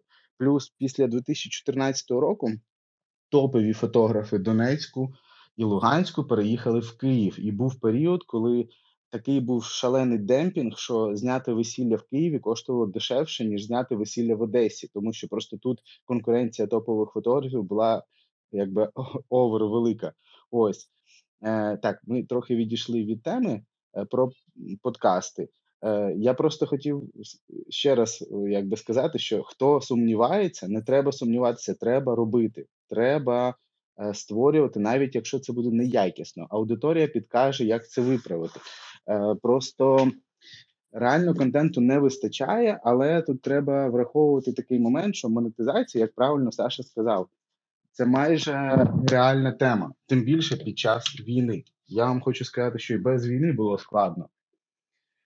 А зараз ще більше складно. Просто якщо ми хочемо розвивати ком'юніті, то треба це робити без якби просто так. Ось е, продавати все, що завгодно можна. Я б це не обмежував, і треба нормально сприймати рекламу у своїх е, розповідях, там да просто там когось рекламувати. Просто зараз дуже м, глядач у нас якби балуваний, і коли ти починаєш робити рекламу, комусь не подобається. Тому і ти думаєш, а треба це робити чи не треба це робити. Так само, як я не пам'ятаю, ще на початку нашого, нашої розмови хтось сказав про дорогі камери. Е, Хтось каже, 2000 доларів за камеру це дорого, чи там нереально дорого для України. У мене є у мене багато більша кількість друзів, у яких камери набагато дорожчі. І ми настільки спокійно про це спілкуємось, е, тому що ми розуміємо, що ціна насправді ціна техніки, вона не робить контент, вона нічого не створює. Тому ідеї це основна тема. І коли ти там познімаєш на техніку за дуже високу кількість грошей, все одно до тебе потім доходить, що те, що ти створюєш, це набагато дорожче. Тому я би якби ціну техніки не ставив би в якусь там окрему категорію. Головне, як ти створюєш контент. І у нас Україна дуже багато на людей, які топово створюють контент. Просто що такі люди зайняті, і вони якраз не роблять YouTube, розумієте? А роблять YouTube ті, хто насправді нічого не створює. От саме Олегас, я не бачив жодної його фотографії, розумієте? Ось е, це такий дисонанс, який треба виправляти. Але YouTube, як правильно е, Саша сказав, він забирає дуже багато часу. Тому виходить проблема: або ти заробляєш гроші, або ти створюєш контент. Ну, от те, що я хотів сказати. Я е, додам щодо щодо реклами, я в принципі нормально сприймаю рекламу, коли вона органічна. Наприклад, ну як органічна. Наприклад, реклама Squarespace, я от нічого проти неї не маю. Її я десь 5 років вже бачу, вона вже перетворила свого роду мем, бо я її вже. Я, Оце в мене була ситуація, коли я в якійсь кав'ярні так часто був, що я вже вивчив їх скрипт, і коли якась дівчина була новенька, в них я вже ну, касирша. Я в черзі стояв, я замість неї вже цей скрипт у людини запитав, ці посміялись. Оце в мене з рекламою Squarespace і там ще чогось. Теж не, о, ну, я її добре знаю. Просто я, коли рекламую трошки сумнівні речі, не пов'язані ні з фото, ні з ні з чимось, що допоможе умовно аудиторії, і або не допоможе ютуберу. Але ну, реклама це, в принципі, окрема тема. Щодо каналів українських і конкуренції. В принципі, ну так, YouTube він забирає багато часу, але це ж одночасно і якийсь піар певний. Хоча з того, що я знаю, що люди, які намагались робити ось такі side-проекти там або сайти з блогами запускати, вони, коротше, прийшли до висновку, що це взагалі не впливає ні на кількість клієнтів, ні на їх роботу, ні на що. Щодо крутого контенту, знаєте, у мене ну, і у цих ютуберів, які Антон каже, живуть поруч ним і ведуть контент російською. А це і про подкасти. Я просто в мене було, мабуть, влітку, десь в Тіктоці хтось робив типу, от люди, чого ви дивитесь там російське. Я я якби підтримував автора ролику, але я розумів, що видно по автору, що він він якби призиває людей до чогось. Але якщо почати в нього просити саме пораду, він не зможе відповісти. Тобто я в нього спитав: типу, ти закликаєш, що з тобою згоден, скажи мені, будь ласка, типу, які є подкасти про українську? Він такий, так це все в Гуглі є. Я кажу: ну давай, я от зайшов в Google, я не знайшов. Жодного подкасту про українську, це ж одна причин, чому я вирішив оце спробувати робити. А людина така: ой, ну ні, немає. І оце в мене дві мрії, щоб коли хтось запитає, а що в Україні є подкасти українською, і дали лінку на оцей подкаст. І друга мрія це як, якби а, о, якийсь там, я не знаю, ми були б там дуже мега популярні, якийсь там Олегас або Ферімакс, який просто я колись побачив в нього ролик, він або в Москві, або в Пітері. Це був, мабуть, рік 19-й. Я після цього його ну, нажав на Ютубі Don't recommend this channel. Це, до речі, з Крістічем те саме було, тому що він був з Києва, але я побачив, що він там ну, на Росію їздить йому норм. Це був 19-10 рік. Я одразу його заблокував, типу, ну, don't recommend this. І це друга мрія, що колись хтось з них захоче прийняти участь, і він сказав, у нас тільки українською. Він така, так я не можу. Я скажу, ну і все, гуляйте. Тому що, ну, чесно, мені теж здається. Типу, я розумію, о, це нормально там спілкуватися, але мені здається, коли робиш саме контент і в Україні, то вже можна було почати намагатись робити це або українською, щоб розвивати ринок, або англійською, щоб якось привернути увагу. Тому це мене теж трошки дратує ось такі от блогери. Так, тут зараз людина просить, я тоді ж зараз їй дам поговорити. Щось Богдан застучав, дайте йому про подкаст щось сказати. Зараз тоді людина руку піднімала, і тоді Богдан. Якщо коротко.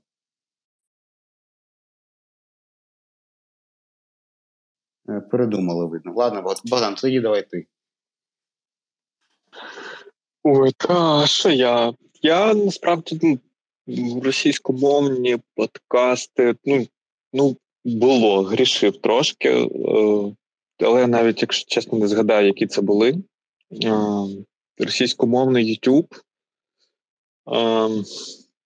Ну, так, оці переклади, власне, Кая там бачив на Ютубі. І це, напевно, все. Там пів хвилини Олега собачив і взагалі ні, жодного відео не витерпів. От, ну, Я дивлюсь український YouTube. А по фотографії, якщо навіть воно не цікаво, я просто терплю, щоб людині набити перегляд. А, ну, Більшість я споживаю англомовний контент. Це ну, про фотографію. Я дуже люблю ці а, відео, де люди ходять з GoPro і знімають процес весь свій оці point of the view жанр. Мрію, що після перемоги ми зможемо таке робити у нас вільно.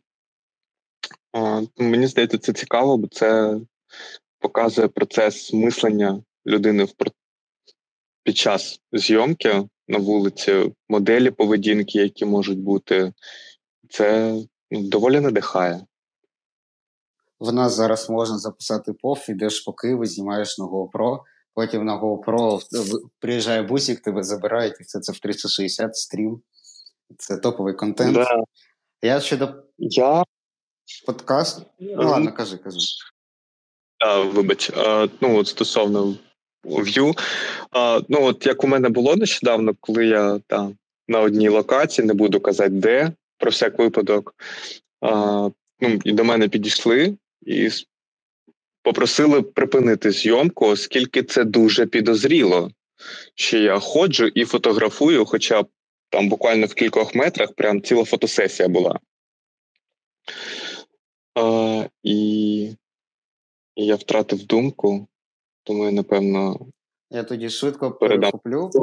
А, Щодо того подкасту російського, а, я про нього дізнався від Саші Ляпоти, а там було слово фотограф в назві.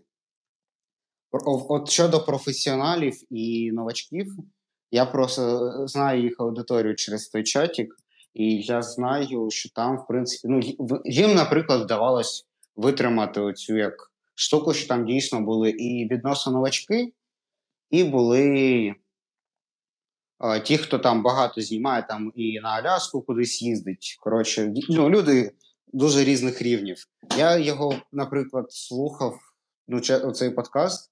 В 20-му році так вийшло, що там з транспортом була біда, а треба було їздити на роботу в центр.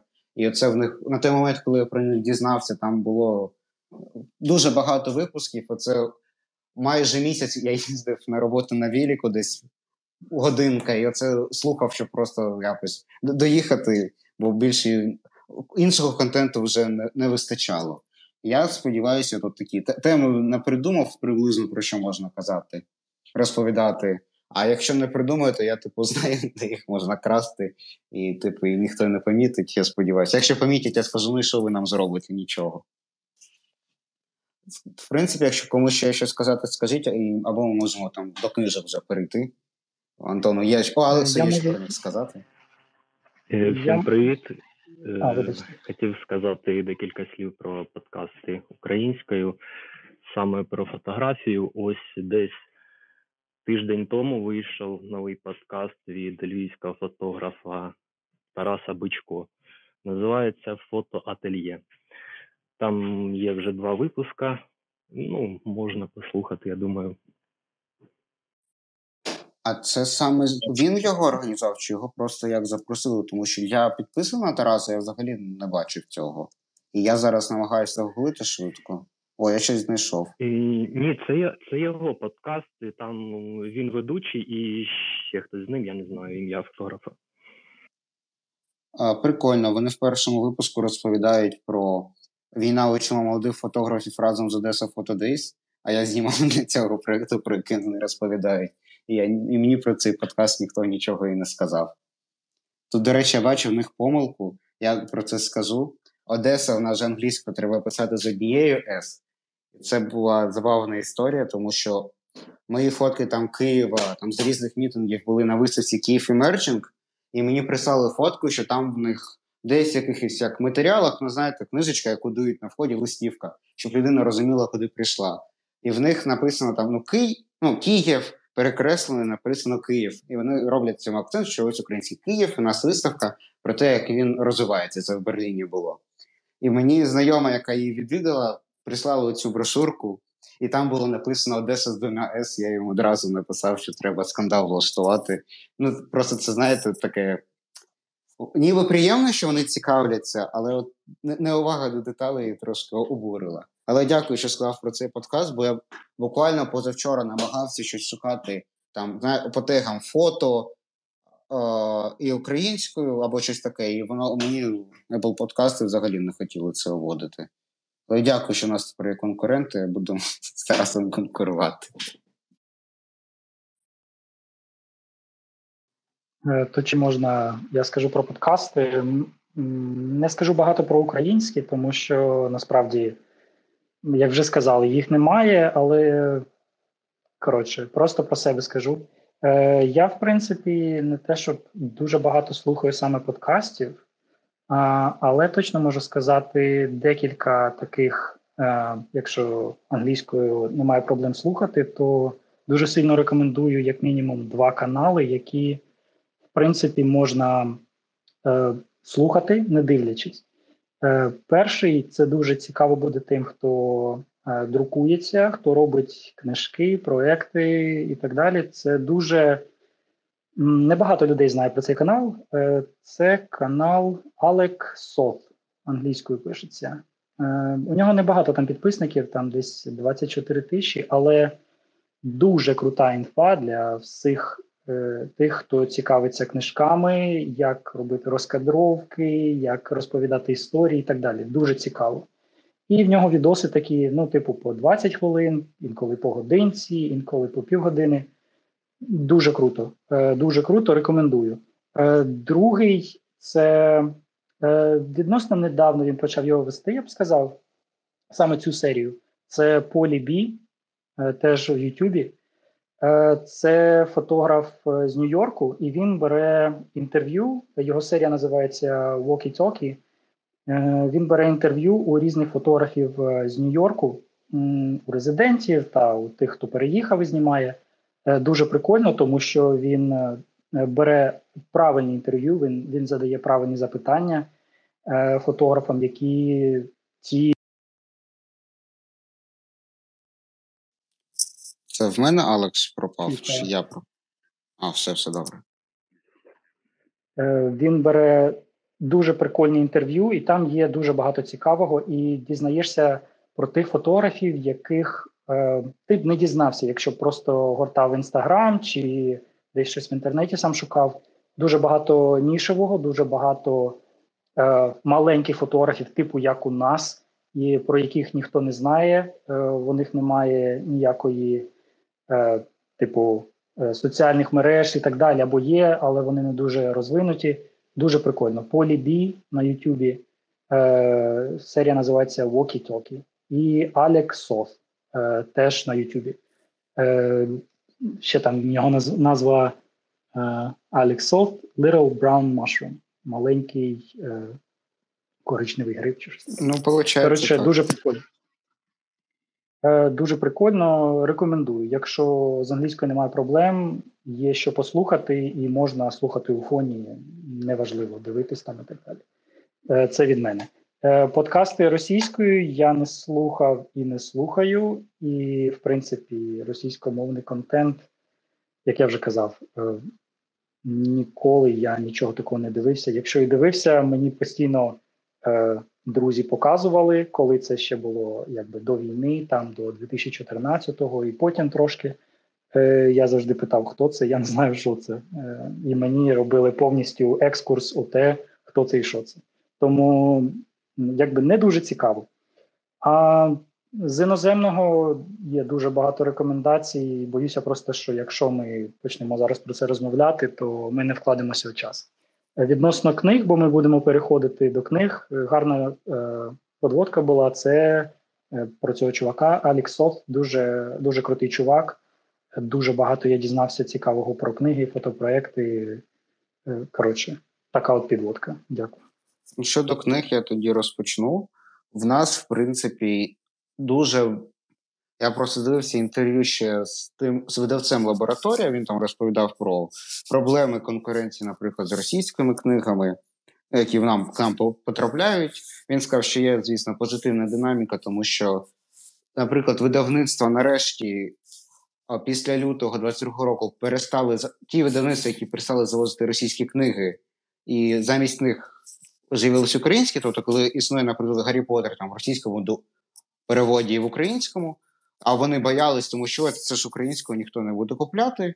То як оказали, що таки будуть купляти, і воно повністю перекриє той спрос, який був на російськомовні книги.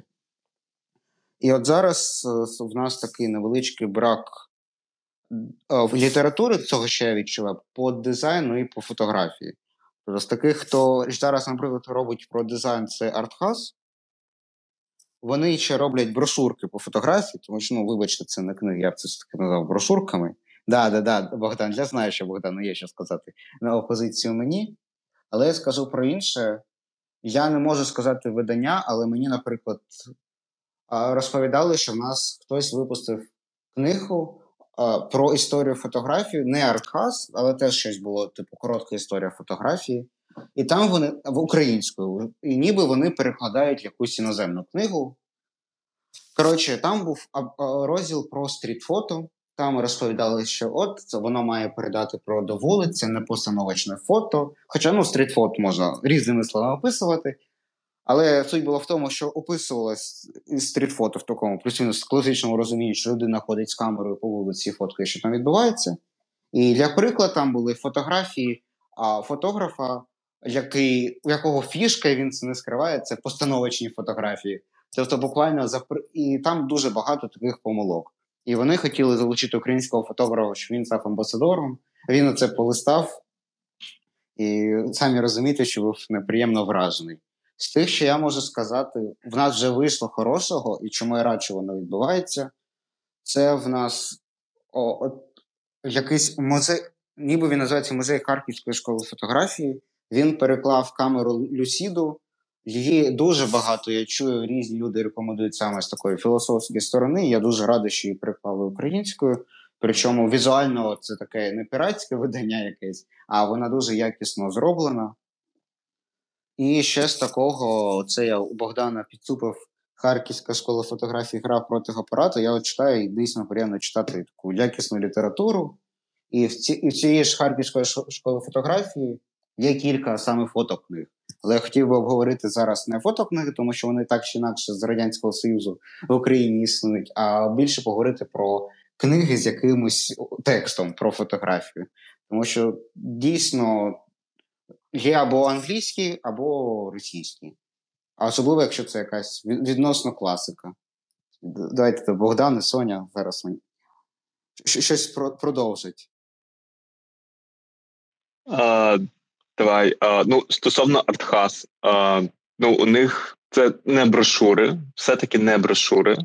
А, Ну, Вони просто це серія книг. В оригіналі вона е, позиціонується як е, коротка книжка, яка здатна дати тобі якусь базу, якщо ти новачок, і просто надихнути. Ну, вона класна. І як мінімум, завдяки тому, що на один, два, три, ну, на трьох книжках точно використовуються на обкладинці фотографії українських фотографів. Ну, Ні, на одній. Це Вартхаса на, була. Ні, там майже в усіх, там же навіть фішка була в тому, що вони а, влаштовували конкурс, на одну точно влаштовували конкурс, а всі інші просто знаходили фотографів. Тобто Богданчик це український, українська фотографія, а дівчина з собаками це українська фотографія. Той пейзаж ніби це ну, рожеве озеро. З собаками. Фотограф там іноземний, просто да, фотографія оця з Ірпеня і з собаками була. А, Ну і в мене є насправді всі ці всі ці видання. О, весь артхас у мене є. У мене є ця коротка історія фотографії, про яку ти казав. Ні, ні, ні. Я ну, сказав, вона... що це інша книга, але зі схожою назвою і суттю. Не конкретно ця. Не від Артхаса. Я не пам'ятаю видання, я не хочу лишній раз згадувати.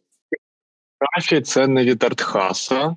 Е, це інше видання. Зараз я тобі дуже скажу. Е, це видавництво Старого Лева, е, коротка історія фотографії. І це дійсно дуже специфічна книжка. Її дуже важко рекомендувати, тому що вона поділена на розділи, і ти читаєш там прям в передмові вказано: ти читаєш там 20-ту сторінку, і щоб зрозуміти її, тобі кажуть: перейди там на 120-ту, бо там ми пояснимо, чому це мистецтво. Там, Або як о, там це робили. Тому ну, вона дійсно дуже специфічна і не скажу, що вона корисна. Тоді давайте Соня, потім Антон. Так, я е, теж хотіла просто ремарку зробити, що в мене є ця коротка історія фотографії, і що я теж там не знайшла нічого про стріт, але ти вже сказав, що це про іншу книжку. Е, Так, е, я пропустила або не почула від Богдана, то чи варто взагалі артхас читати, купувати, чи ні, на твою думку? А думку, їх варто купувати, тому що, ну, по-перше, це. Е, ну, спричинить попит на таку літературу і змусить Артхас е, видавати щось е, більш серйозніше. Наприклад, у мене ще от вони відносно недавно у них вийшла фотографія як сучасне мистецтво. От вона вже більш така. Ну, вона пояснює якісь фотографії, вона пояснює за проекти. Я за буду дуже сперечатись з цим, тому що я її намагався читати, і мені якраз не вистачало оцих пояснень. Тобто там дуже багато такої технічної інформації в плані. А там от є фотографії, є опис, такий-то фотограф в такому-то році оце знімав, хотів передати оце. І там буквально один абзац на одну серію. І мені, чесно кажучи, цього було недостатньо. Тому, знаєш, вона як. І я, чесно кажучи, здавався там листати цю книжку. Я її читав, коли були блекаути, і оце зайвий раз листати, коли і так в тебе лампа обмежено придатна, скажімо так. От я Мені здається, треба артхасу, враховуючи, що вони. Ну, щоб випустити якусь книжку українську, треба ж її ліцензіювати.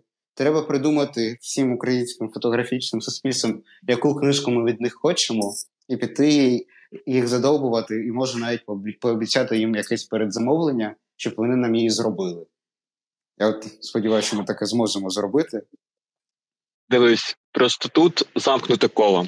Е, ну, Книжки можуть бути спірні. Е, ну, дійсно, там, наприклад, якщо це серія, там як знімати, е, там багато інформації повторюється про технічні аспекти камери, там і так далі. Але якщо ти не будеш це купувати, ти не будеш підтримувати, ти не будеш створювати попит, нікому не буде цікаво видавати нові, більш цікаві, більш серйозні книжки. Ні, ну тут же і бачиш. Це, до речі, відкрилось передзамовлення на книжку українського фотографа про роботу зі світлом.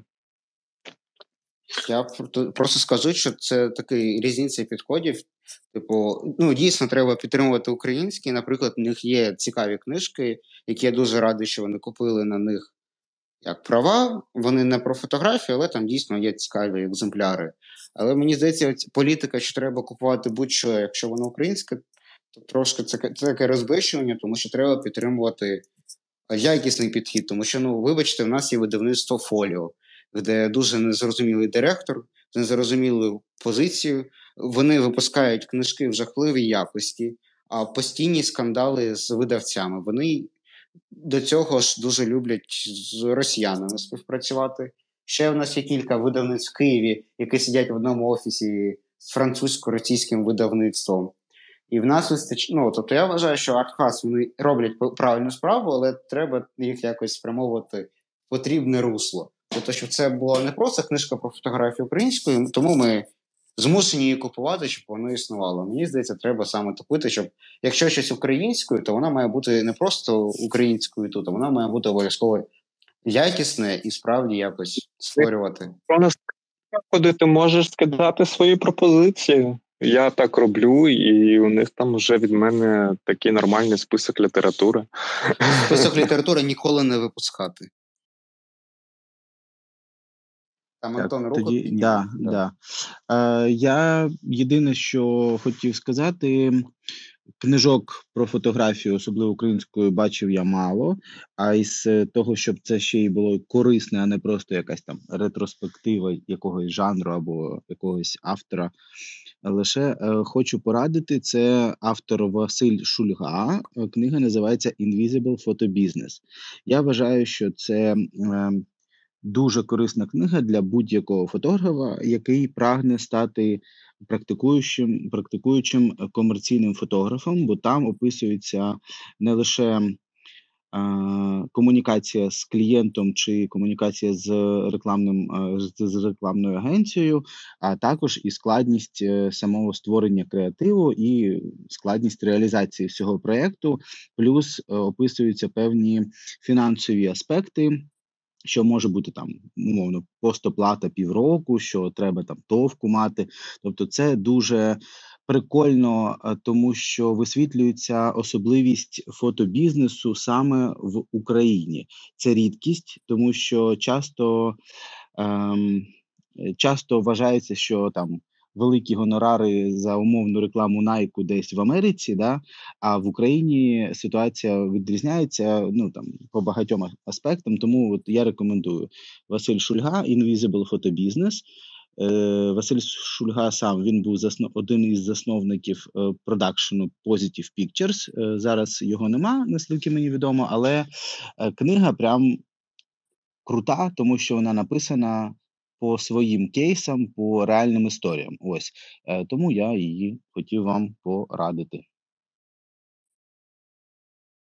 Дякуємо за рекомендації. Ну, я про таку не знав, хоча я чесно кажу, що я десь тиждень тому мене якась книжка на нашому форматі зацікавила, а я взагалі забув, що на всі таке видавництво. Я там заходив, нажимав оцей тег типу фотографії, я її там щось не побачив. Е, видавництво називається Пабулум. Я не сильно розбираюсь в видавництвах. От Пабулум коштує 160 гривень. От прямо зараз я її бачу на сайті. Е, чесно скажу вам, я вам мега рекомендую. Хто хоче от е, комерційною фотографією займатися. Я вважаю, що 160 гривень за ці знання це прям безкоштовно. коротше. Ну так, це не Харківська школа за 900, хоча тут чесно зрозуміло, чому вона скільки коштує, бо тут багато йде на. Ну, перше, Фотографії друкувати на папері це доволі дорого, бо я зараз буду займатися дизайном фотокниги на замовлення, і я там теж довелося розбиратись в фінських цих поліграфіях, щоб вони нормально це надрукували. Тому я думаю, тут багато йде саме на матеріали. А це дякую за рекомендацію. Просто з тих фотокниг, я дивлюсь, це в основному було про або художні фотографії, або про щось таке філософсько-історичне. Там Соня хотіла сказати тоді. Давай. Е, Так, так. Е, В мене є, до речі, ця книга, я тільки зараз згадала про неї. Е, Я просто серед переїздів, у мене зараз немає під руками всіх книжок. От, е, я би її віднесла до такого розділу для початківців, але вона типу класна. Там є просто поділи на різні етапи. Там спершу про якісь базові знання, про там студії, рентали, Ну і плюс про якісь складання вже кошторисів і е, там не знаю, про продакшн великий, вже виростаюча тема. Ну, вона, в принципі, цікава. Е, так само в мене є коротка історія фотографії, і я погоджуся з тим, що я не знаю, як її оцінювати, тому що вона складна для прочитання. Я до неї робила кілька підходів, це схоже на енциклопедію, напевно. Енциклопедія фотографії. Ти відкриваєш і там, е, не знаю, кольорова фотографія. І давай така коротка вижимка з маленькими зносками про якихось основних фотографів, і коли воно там що виникло, і насправді не вистачає якогось е, аналізу, якогось культурологічного трохи підходу до цього, е, щоб тебе цей текст зацікавив. Це просто м, читається як енциклопедичне Каталог. знання, Ну, от таке. в мене від фотографіях сучасного мистецтва таке ж враження приблизно було. А до речі, щодо Invisible Photo Business, добре, що ти сказав, що вона досі актуальна, тому що я чув рекомендації Говард Чапник, правда, не потребує союзників, але як я вже знайшов і по відгуках, і по іншим людям, які розповідали, що вона все-таки за- ну, застаріла вже, тому що її писали дуже давно, і це, до речі, одна з, проблем деяких фотокниг. Чому їх так багато про ретроспективу? Тому що коли ти розповідаєш про те, що було, ти можеш про це рефлексувати, і це типу вже сталося. Це, наприклад, у нас о, по історії України в школах, наскільки я знаю, щоб події почали записуватись е, в підручники, має прийти або 5, або я не ні, 4 роки, 4-5 років. Тому що, наприклад, ну, щоб воно з'явилося в якійсь шкільній програмі або пішло вдруг в підручники.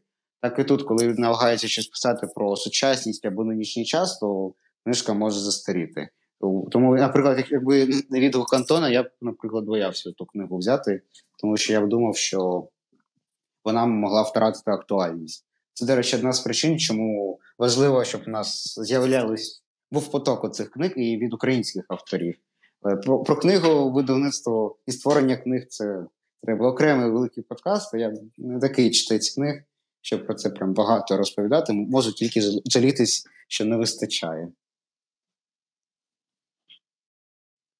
Якщо Я би тоді ще доповнила, що е, згадала про те, що є ще видавництво Фабула, і в мене є подарована мені книжка Цифрова фотографія. І це просто е, збірка, ну так написано, що там рецепти, фоторецепти чи щось таке.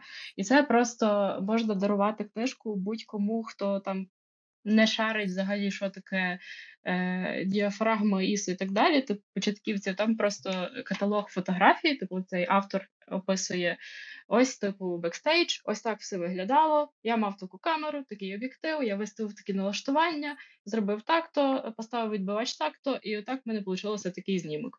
Ну, не знаю, має місце бути, якщо комусь таке цікаво. Ем, для початківців ok. Е, Тих, хто вже хоч щось шарить, напевно, не дуже. Мені здається, ось книжки з такою інформацією вони мають канути в небуття, тому що коли потрібна умовна інструкція для фотоапарату, то крім інструкції для фотоапарату, це вже в принципі може розкрити якась стаття в інтернеті. Що це теж те, книжки мають адаптуватись до сучасності, тому що я оце все читав в якоїсь дуже стрьомному застосунку для андроїду.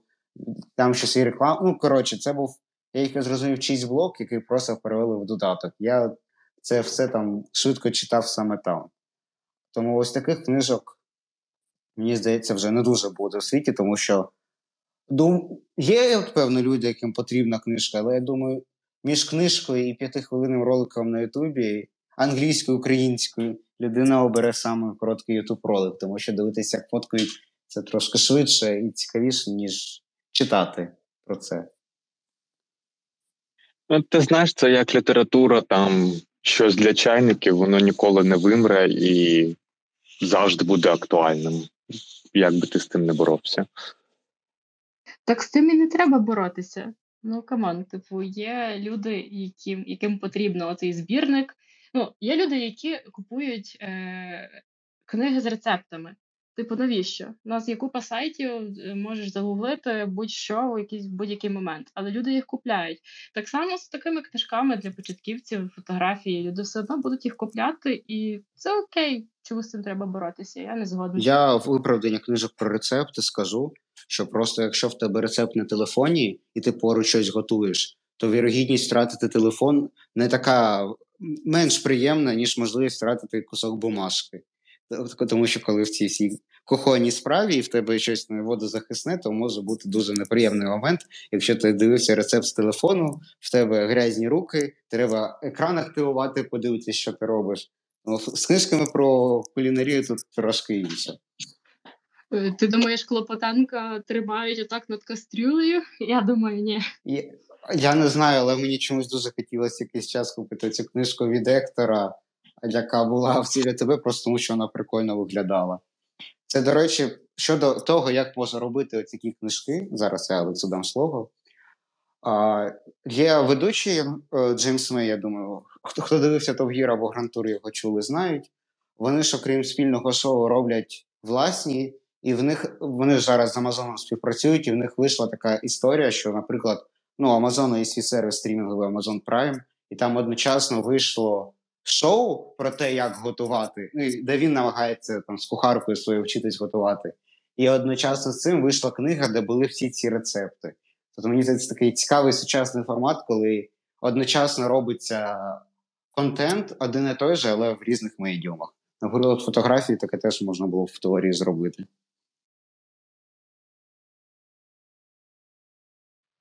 Хотілося б е, доповнити з приводу е, цієї розмови про рецепт у е, цифровому варіанті чи у друкованому. Я, мабуть, підніму дуже для когось неактуальну тему і, може, незрозумілу. Але, як на мене, саме я для себе особисто я розграничив фотокнижки на таких два, два кола. Одне коло це фотокниги, які з фото, тобто е, книги, які ми купуємо для того, щоб е, дивуватися е, працею і підтримувати тих людей, е, яких, яких ми вважаємо за потрібне, ну тобто митців, таких як ми.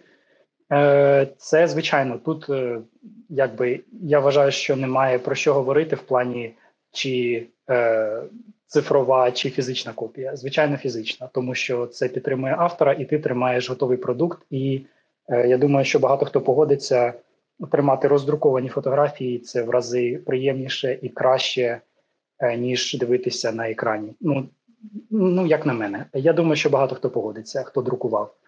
А другий табір е, це е, книжки про фото більш практичні. Ну саме для мене. Я знаю, що багато хто там може читає книжки про те, як вдохновитися чимось, чи як е, коротше більше не практики, а більше. Е, як би це мовити, може мені хтось ну, покаже. дивись, ти ж ти трошки забув.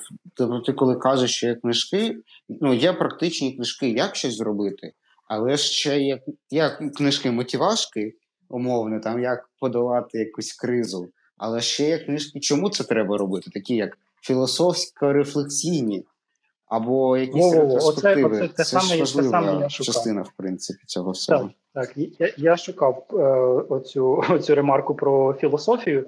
Е, Я згоден про такі книжки, але мені здається, що такі книжки, якщо вони е, суто е, інформація без фото, я вважаю, що в принципі мати їх у електронному варіанті паралельно із друкованим, я думаю, що це дуже круто і зручно, тому що я особисто, е, як я вже писав у чаті раніше, я купую у друкованому варіанті такі книжки тільки якщо вони або дуже лімітовані, або ця книжка дуже запала мені в душу, і я вважаю, що мені хотілося б мати фізичну копію.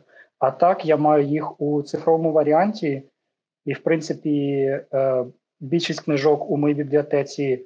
Більш практичних або філософських, які не мають багато фотографій всередині, вони всі digital, тому що е, дуже зручно мати їх з собою, дуже е, зручно читати декілька паралельно, або повертатись до чогось, що ти читав колись, е, не маючи ніяких закладок там у фізичних книжках.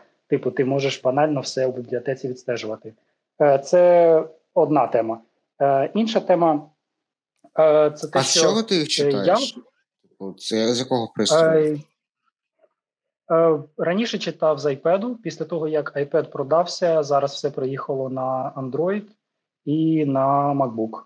В принципі, так все і залишилось. Ти з MacBook читаєш? Е, частіше всього з телефону, е, вдома з MacBook. Якось так. Так, і що я хотів ще сказати? А хотів сказати більш про те, що саме я читаю, і м, про українські книжки також мене не питали. Але добре, що й не питали, тому що не дуже є багато чого сказати. Я для себе зараз, коли ви вели діалог, я для себе багато нового відкриваю в процесі, тому що, е, як я вважав, і в принципі я бачу, що це е, так і залишається поки що, але будемо сподіватися, що буде краще. Це те, що український е, ринок фотографічних книжок, будь-яких, мабуть, ще не досить розвинутий. І було б дуже круто, якби більше авторів хотіли і могли це зробити е, українською, тому що було б приємно це читати. Е, так як не було е, нормальних і багато книжок ем, зроблено е, за часів, так би мовити, е, спочатку нашої незалежності по фотографії на українській мові, то я їх звичайно не читав. Я читав в основному е, західне, і більше всього я, мабуть, читав е, це практичні книжки. Це, типу, як це зробити, як я це зробив, як можна, які варіанти. Е, тому що я постійно люблю навчатись. Я люблю навчатись тому, що чого я не знаю. Я вважаю, що це, типу, дуже круто для е, того, щоб розвивати свій е, кругозір, мозок підтримувати в нормальному стані, і, в принципі, відволікатись у часи, коли кукуха просто їде. З таких з авторів, на жаль, українських не можу нікого назвати, але з іноземних, якщо може комусь буде цікаво, е, чуваки, які мені дуже подобались е, ще дуже давно, це Джо Макналі. Е, в нього дуже практичні книжки про роботу з спалахом. Дуже круті книжки. Ну, типу, багато дуже практичних порад, багато прикладів, як побудувати кадр, як він це зробив, які були складнощі в процесі. Дуже прикольно. До речі, у 22-му році в нього ще одна вийшла. Е, називається е, е, The Real Deal Field Notes. Тобто це польові замітки того, як він що знімав. Дуже прикольно, і вона коштує щось там, типу 27 баксів. Інколи бувають розпродажі навіть дешевше на Амазоні. Ем, я її отримав безкоштовно. І вважаю, що в принципі свої гроші вона коштує аж бігом. Це перший автор. Другий автор ем, це дуже дуже такий е, старенький, хардкорний олдфак. Це Брайан Пітерсен. Е, Теж в нього дуже практичні книжки. Джордан. І це, це, це ті книжки, які я вважаю, що ті, хто знають англійську до якоїсь міри, і хочуть знати банально усе, якщо їм дадуть в руки будь-яку камеру е, на початку, це ті книжки, які варто почитати. Там про експозицію, там про діафрагму, витримку і так далі. Е, так, я знаю, що це дуже банально і це дуже багато цього в інтернеті. Але якщо хочеться саме читати і все, щоб було по порядку, е, то це супер. Можна подивитись. І вони щось там, ну коротше, дуже дешево коштують, там 7-8 баксів, щось таке. Ем, Оце такі варіанти. Е, Особисто для себе хотілося б бачити більше авторів українською, звичайно, і хотілося б, може, навіть е, допомагати їм перекладати е, на інші мови для того, щоб про них знало більше людей там, тому що проблема не тільки в тому, що в нас не вистачає книжок українською, як я вважаю, а також що про нас мало хто знає. Тому ем, е, я сподіваюся, що після війни це зміниться, і що в нас будуть вкидати трошки більше ентузіазму і більше грошей, а не буде думати, що ми все ще якось там під крилом е, е, російської фотографії, бо це дуже дуже погано з точки зору розвитку. Е, ось якось так хотів додати. По-перше, сумний момент, тому що я хотів прямо під час подкасту цю Invisible фотобізнес замовити, але її не мав в наявності ні в нашому форматі, ні в пабулі. Тобто там написана ціна, але замовити вже не можна. Треба буде тоді або Нуеликс, або ще когось шукати, щоб почитати. А щодо спри... Якщо я знайду, можу тобі переслати. Ну, давай тоді поміняємось. Тоді скажеш, я фотку висилав з того, що в мене є, тоді щось обереш. Окей. А, Хотів щодо щодо фотокниг. А, в, в мене, виходить, є от саме фотокниги. Це те, що коли більшість це фотографії. У нас оце є ж Основи Publishing, Але вони випускають теж в такому форматі. В них на початку йде багато тексту, а потім виключно фотографії. Це такий теж формат, я не знаю, як його описати. Але от принаймні радий, що у нас виходять. От Якщо це це що просто як фотографія, не рефлексії, то це в нас прям я бачу, що живе. Плюс в нас же є оця ініціатива Untitled India, вони розповідають про різні фотопроекти, і заодно ж тим самим так чи інакше піарять і розповсюджують е, ті книжки, які випускають цими проектами. Ось якось так. Зараз трошки думку втратив, тому якщо хтось хоче продовжити, то скажіть, я тоді згадаю, що хотів. А, Я хотів я коротенько, якщо можна. А, все, говори далі. Е, Добре, я коротко скажу просто про найкращу книгу, яка в мене є, якою я горджуся. Е, ну, типу, горджуся, просто радію, що вона в мене є. Це Magnum Contact Sheets. І це просто легендарна книжка з контрольними листами, плівками е, всіх там головних фотографів ХХ століття, здається, 21-го теж початку. Там той самий Бресон і тому подібне. І чим вона крута, так це тим, що ти бачиш на розв... на розворотах е... кадри зроблені з всі... всієї фотозйомки. Тобто, умовний якийсь там стріт чи постановочна фотографія, є ці кадри, і є обведені кілька варіантів, і ти просто розумієш, як людина бачила і що вона в результаті вибрала. І це дуже цікаво. Ти ніби просто спостеріг... ти ніби з точки зору фотографа дивишся на його процес і зйомки, і відбору. І я дуже раджу цю книгу. Вона дорога. Мені її подарували на день народження, і я просто була в захваті від неї. Але вона того варта, тому що вона якось тобі допомагає просто в баченні. Так що, якщо буде можливість, то я раджу її. Я її не читав, але теж багато хорошого чув і колись навіть майже придбав. Я згадав, що хотів сказати от про сприйняття України. Ну, після лютого дійсно багато чого змінилось, тому що навіть я оце читаю зараз Харківську школу фотографії. Там розповідають про ті фотосерії, які були ще зняті в Радянському Союзі українцями в Українській РСР. Ну і, звичайно, все, що було, як там написано, все, що на схід від Німеччини, тобто навіть там не якась там, тобто навіть Польща, це все вважалося Рашем, тому що це Совєт Юніон равно Раша.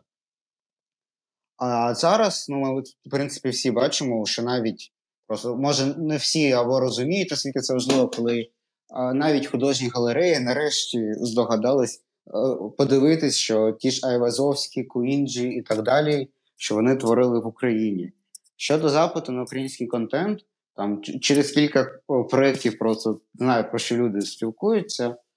А, наприклад, зараз Є різні культурні центри або якісь ініціативи там в Канаді або Німеччині, які не тільки для нашої, для наших людей, які там живуть, а в принципі для всіх іноземців. І от вони кажуть, що зараз, в принципі, є інтерес до всього українського, але він не задовольняється. Тобто є контент про війну, і його багато, і Ну, я б не сказав, на мою думку, його не надто багато, іноді його навіть не вистачає про деякі речі, саме в публічному дискурсі. Але вони кажуть, що насправді дуже мало вони знають про якісь міста, про якісь культурні пам'ятки. Що тут, Тому що я бачив в Твіттері, коли хтось запостив фотографії якогось замку або в Кам'янці-Подільському, ще де, або ще десь. І і всі, типу, вау, тут що теж було середньовіччя, тут типу, теж була цивілізація або щось в цьому плані, і казали, що типу, нам вже набрило там ліпити ці вареники. Типу люди хочуть от саме от контент. І це було якраз в розрізі там або фото, або відеоконтенту про от всю іншу Україну. Тобто про те, що там у Львові там люди досі там живуть, там якісь історичні квартали, і все це якби співіснує. І дійсно є запит на те, що є інтерес до цього, що тут відбувається. І, наприклад, на жаль, от на першому році війни, коли цей інтерес полахнув, через те, що ми не ну, не були готові до війни, ми не були готові його вдовольнити. Тому що, на жаль, всі я думаю, знають, який в нас стан з Міністерством культури, на яке я, скажімо так, маю. Цитату австрійського міністерства культури е, з дуже негативною оцінкою. Тобто, що коли спалахнув оцей інтерес, тобто в минулому році, ми, на жаль, не могли його задовільнити достатньою кількістю контенту. Це, в принципі, казалось взагалі, тобто це був і відео, якісь документалки.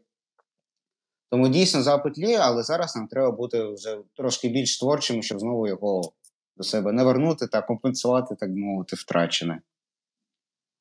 Зараз я, в принципі, бачу, що багато виставок є не тільки присвячених війні. Наприклад, ту, що я приймав участь, вона була про Київ, але вони дуже значну частину приділили тому, що як не було в умовах, типу, за останні 10 років. Там було саме про розвиток Києва. Тому дійсно інтерес є, і його треба спіткати. Плюс я сподіваюся, що досі з розумінням якісь іноземні автори поставляться до наших книгоробів і зможуть зробити якісь або знижки, або якісь більш м'які умови для купівання нашим їх ліцензій на книжки. Тобто, щоб наші могли перекладати щось за вигідні ціни і таким самим чином ще більше якось конкурувати на нашому ринку за читачів. Тому що, на жаль, у нас досі багато всякого російського є і продається. В мене щодо електронного формату, в мене в електронному форматі виключено спірачення або англійські, або російські книжки, які я просто ніяк ніде не знайшов, де можу нас купити, а якби інфо отримати хочеться.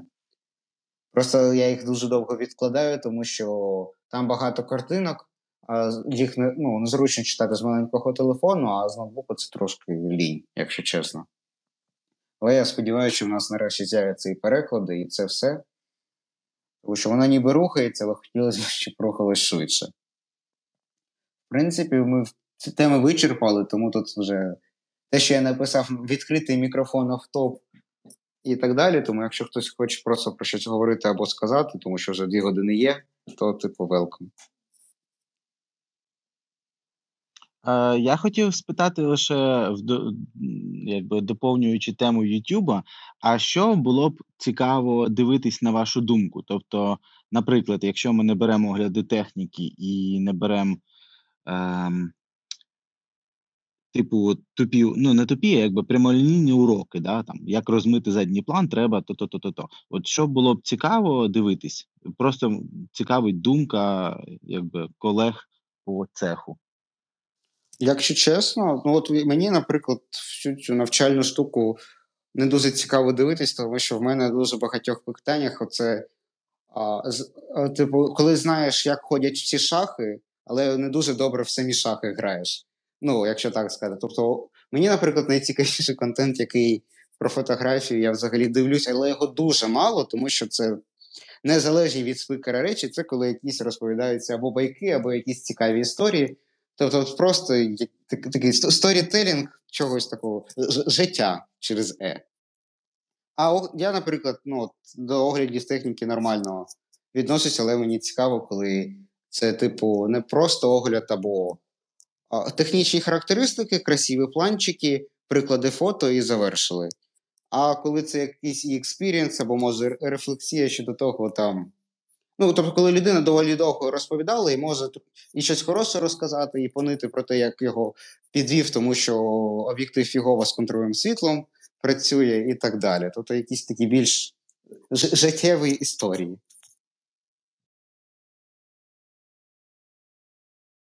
Е, в мене є потреба в українському контенті е, плану, е, кілька планів. Один з них це е, щось навчальне, але не суто технічне, а в стилі е, теорія кольору, теорія композиції, поєднання кольорів, е, не знаю, історія фотографій, розбір відомих фотографів, чому вони такі круті. Е, І не вистачає також е, просто якихось, не знаю, надихаючих каналів, де хтось просто трендить ні про що, але типу мотивує тебе знімати. І не вистачає, мабуть, формату інтерв'ю, коли запрошують класних фотографів, е, не обов'язково відомих, і е, ведуть з ним бесіду просто про мистецтво, про фотографію, про якийсь шлях людини в цьому, як воно розвивалося. Ну, я би таке з задоволенням дивилася. Не знаю, як ви, а мені би сподобалось. Я тебе вітаю, ти створюєш цей контент саме зараз. Дивись, у нас все є. Я правда не знаю, кого ми спіткаємо фотографувати, але в нас є крутий гость в нас є кілька людей, а кольори, ну дивіться, коротше, можна знімати в кольорі, можна знімати в ЧБ. Якщо знімаєте в кольорі, то знімайте гарно або спеціально не гарно, якби. А композиція, ну знаєте, це відчуття треба, і все буде хорошо. Якби бачиш, Дякую, Артем, запит, ти вирішив е, мою проблему. якби офіс швидких рішень. Ну тоді я думаю, можна завершувати. От я ж казав, що це буде десь дві годинки. От, от у нас десь дві годинки і є. І навіть запис працює. Єдине, що мені зараз треба буде думати, треба зачекати якийсь час, тому що те, що ми зараз розмовляємо, відстає від стрімінгу, і мені треба вгадати, в який момент ми дійсно перестали говорити, щоб в кінці це не обірвалося. Тому, якщо хтось хоче попрощатись, то от, або щось сказати на майбутнє, то кажіть. Я тільки скажу, що я сподіваюся, що це не останній випуск, і ми ж будемо відносно стабільно це по суботах збирати, щось говорити, а потім це на YouTube викладати, а потім я колись розберусь з подкастовими хостингами, воно буде ще десь. Да, хотів би всім подякувати, було дуже цікаво. І запрошуйте, пишіть. Я з задоволенням буду приймати участь. Дуже дякую всім. Да, дійсно було класно. Я готовий повторювати. Клас, Е, Теж дуже всім. дякую всім. Дуже дякую всім, хто був. е, Дякую всім, хто долучився, хто слухав. Хоч нас і не багато, але треба ж щось починати. І, в принципі, хотілося б е, всім побажати успіхів, е, творчого натхнення і продовжити робити те, що ви робите, і розвивайтесь. Все тоді я закриваю список. Всім дякую. Хто десь їх. Все, спасибі Все, всім. до наступних зустрічей. Па-па.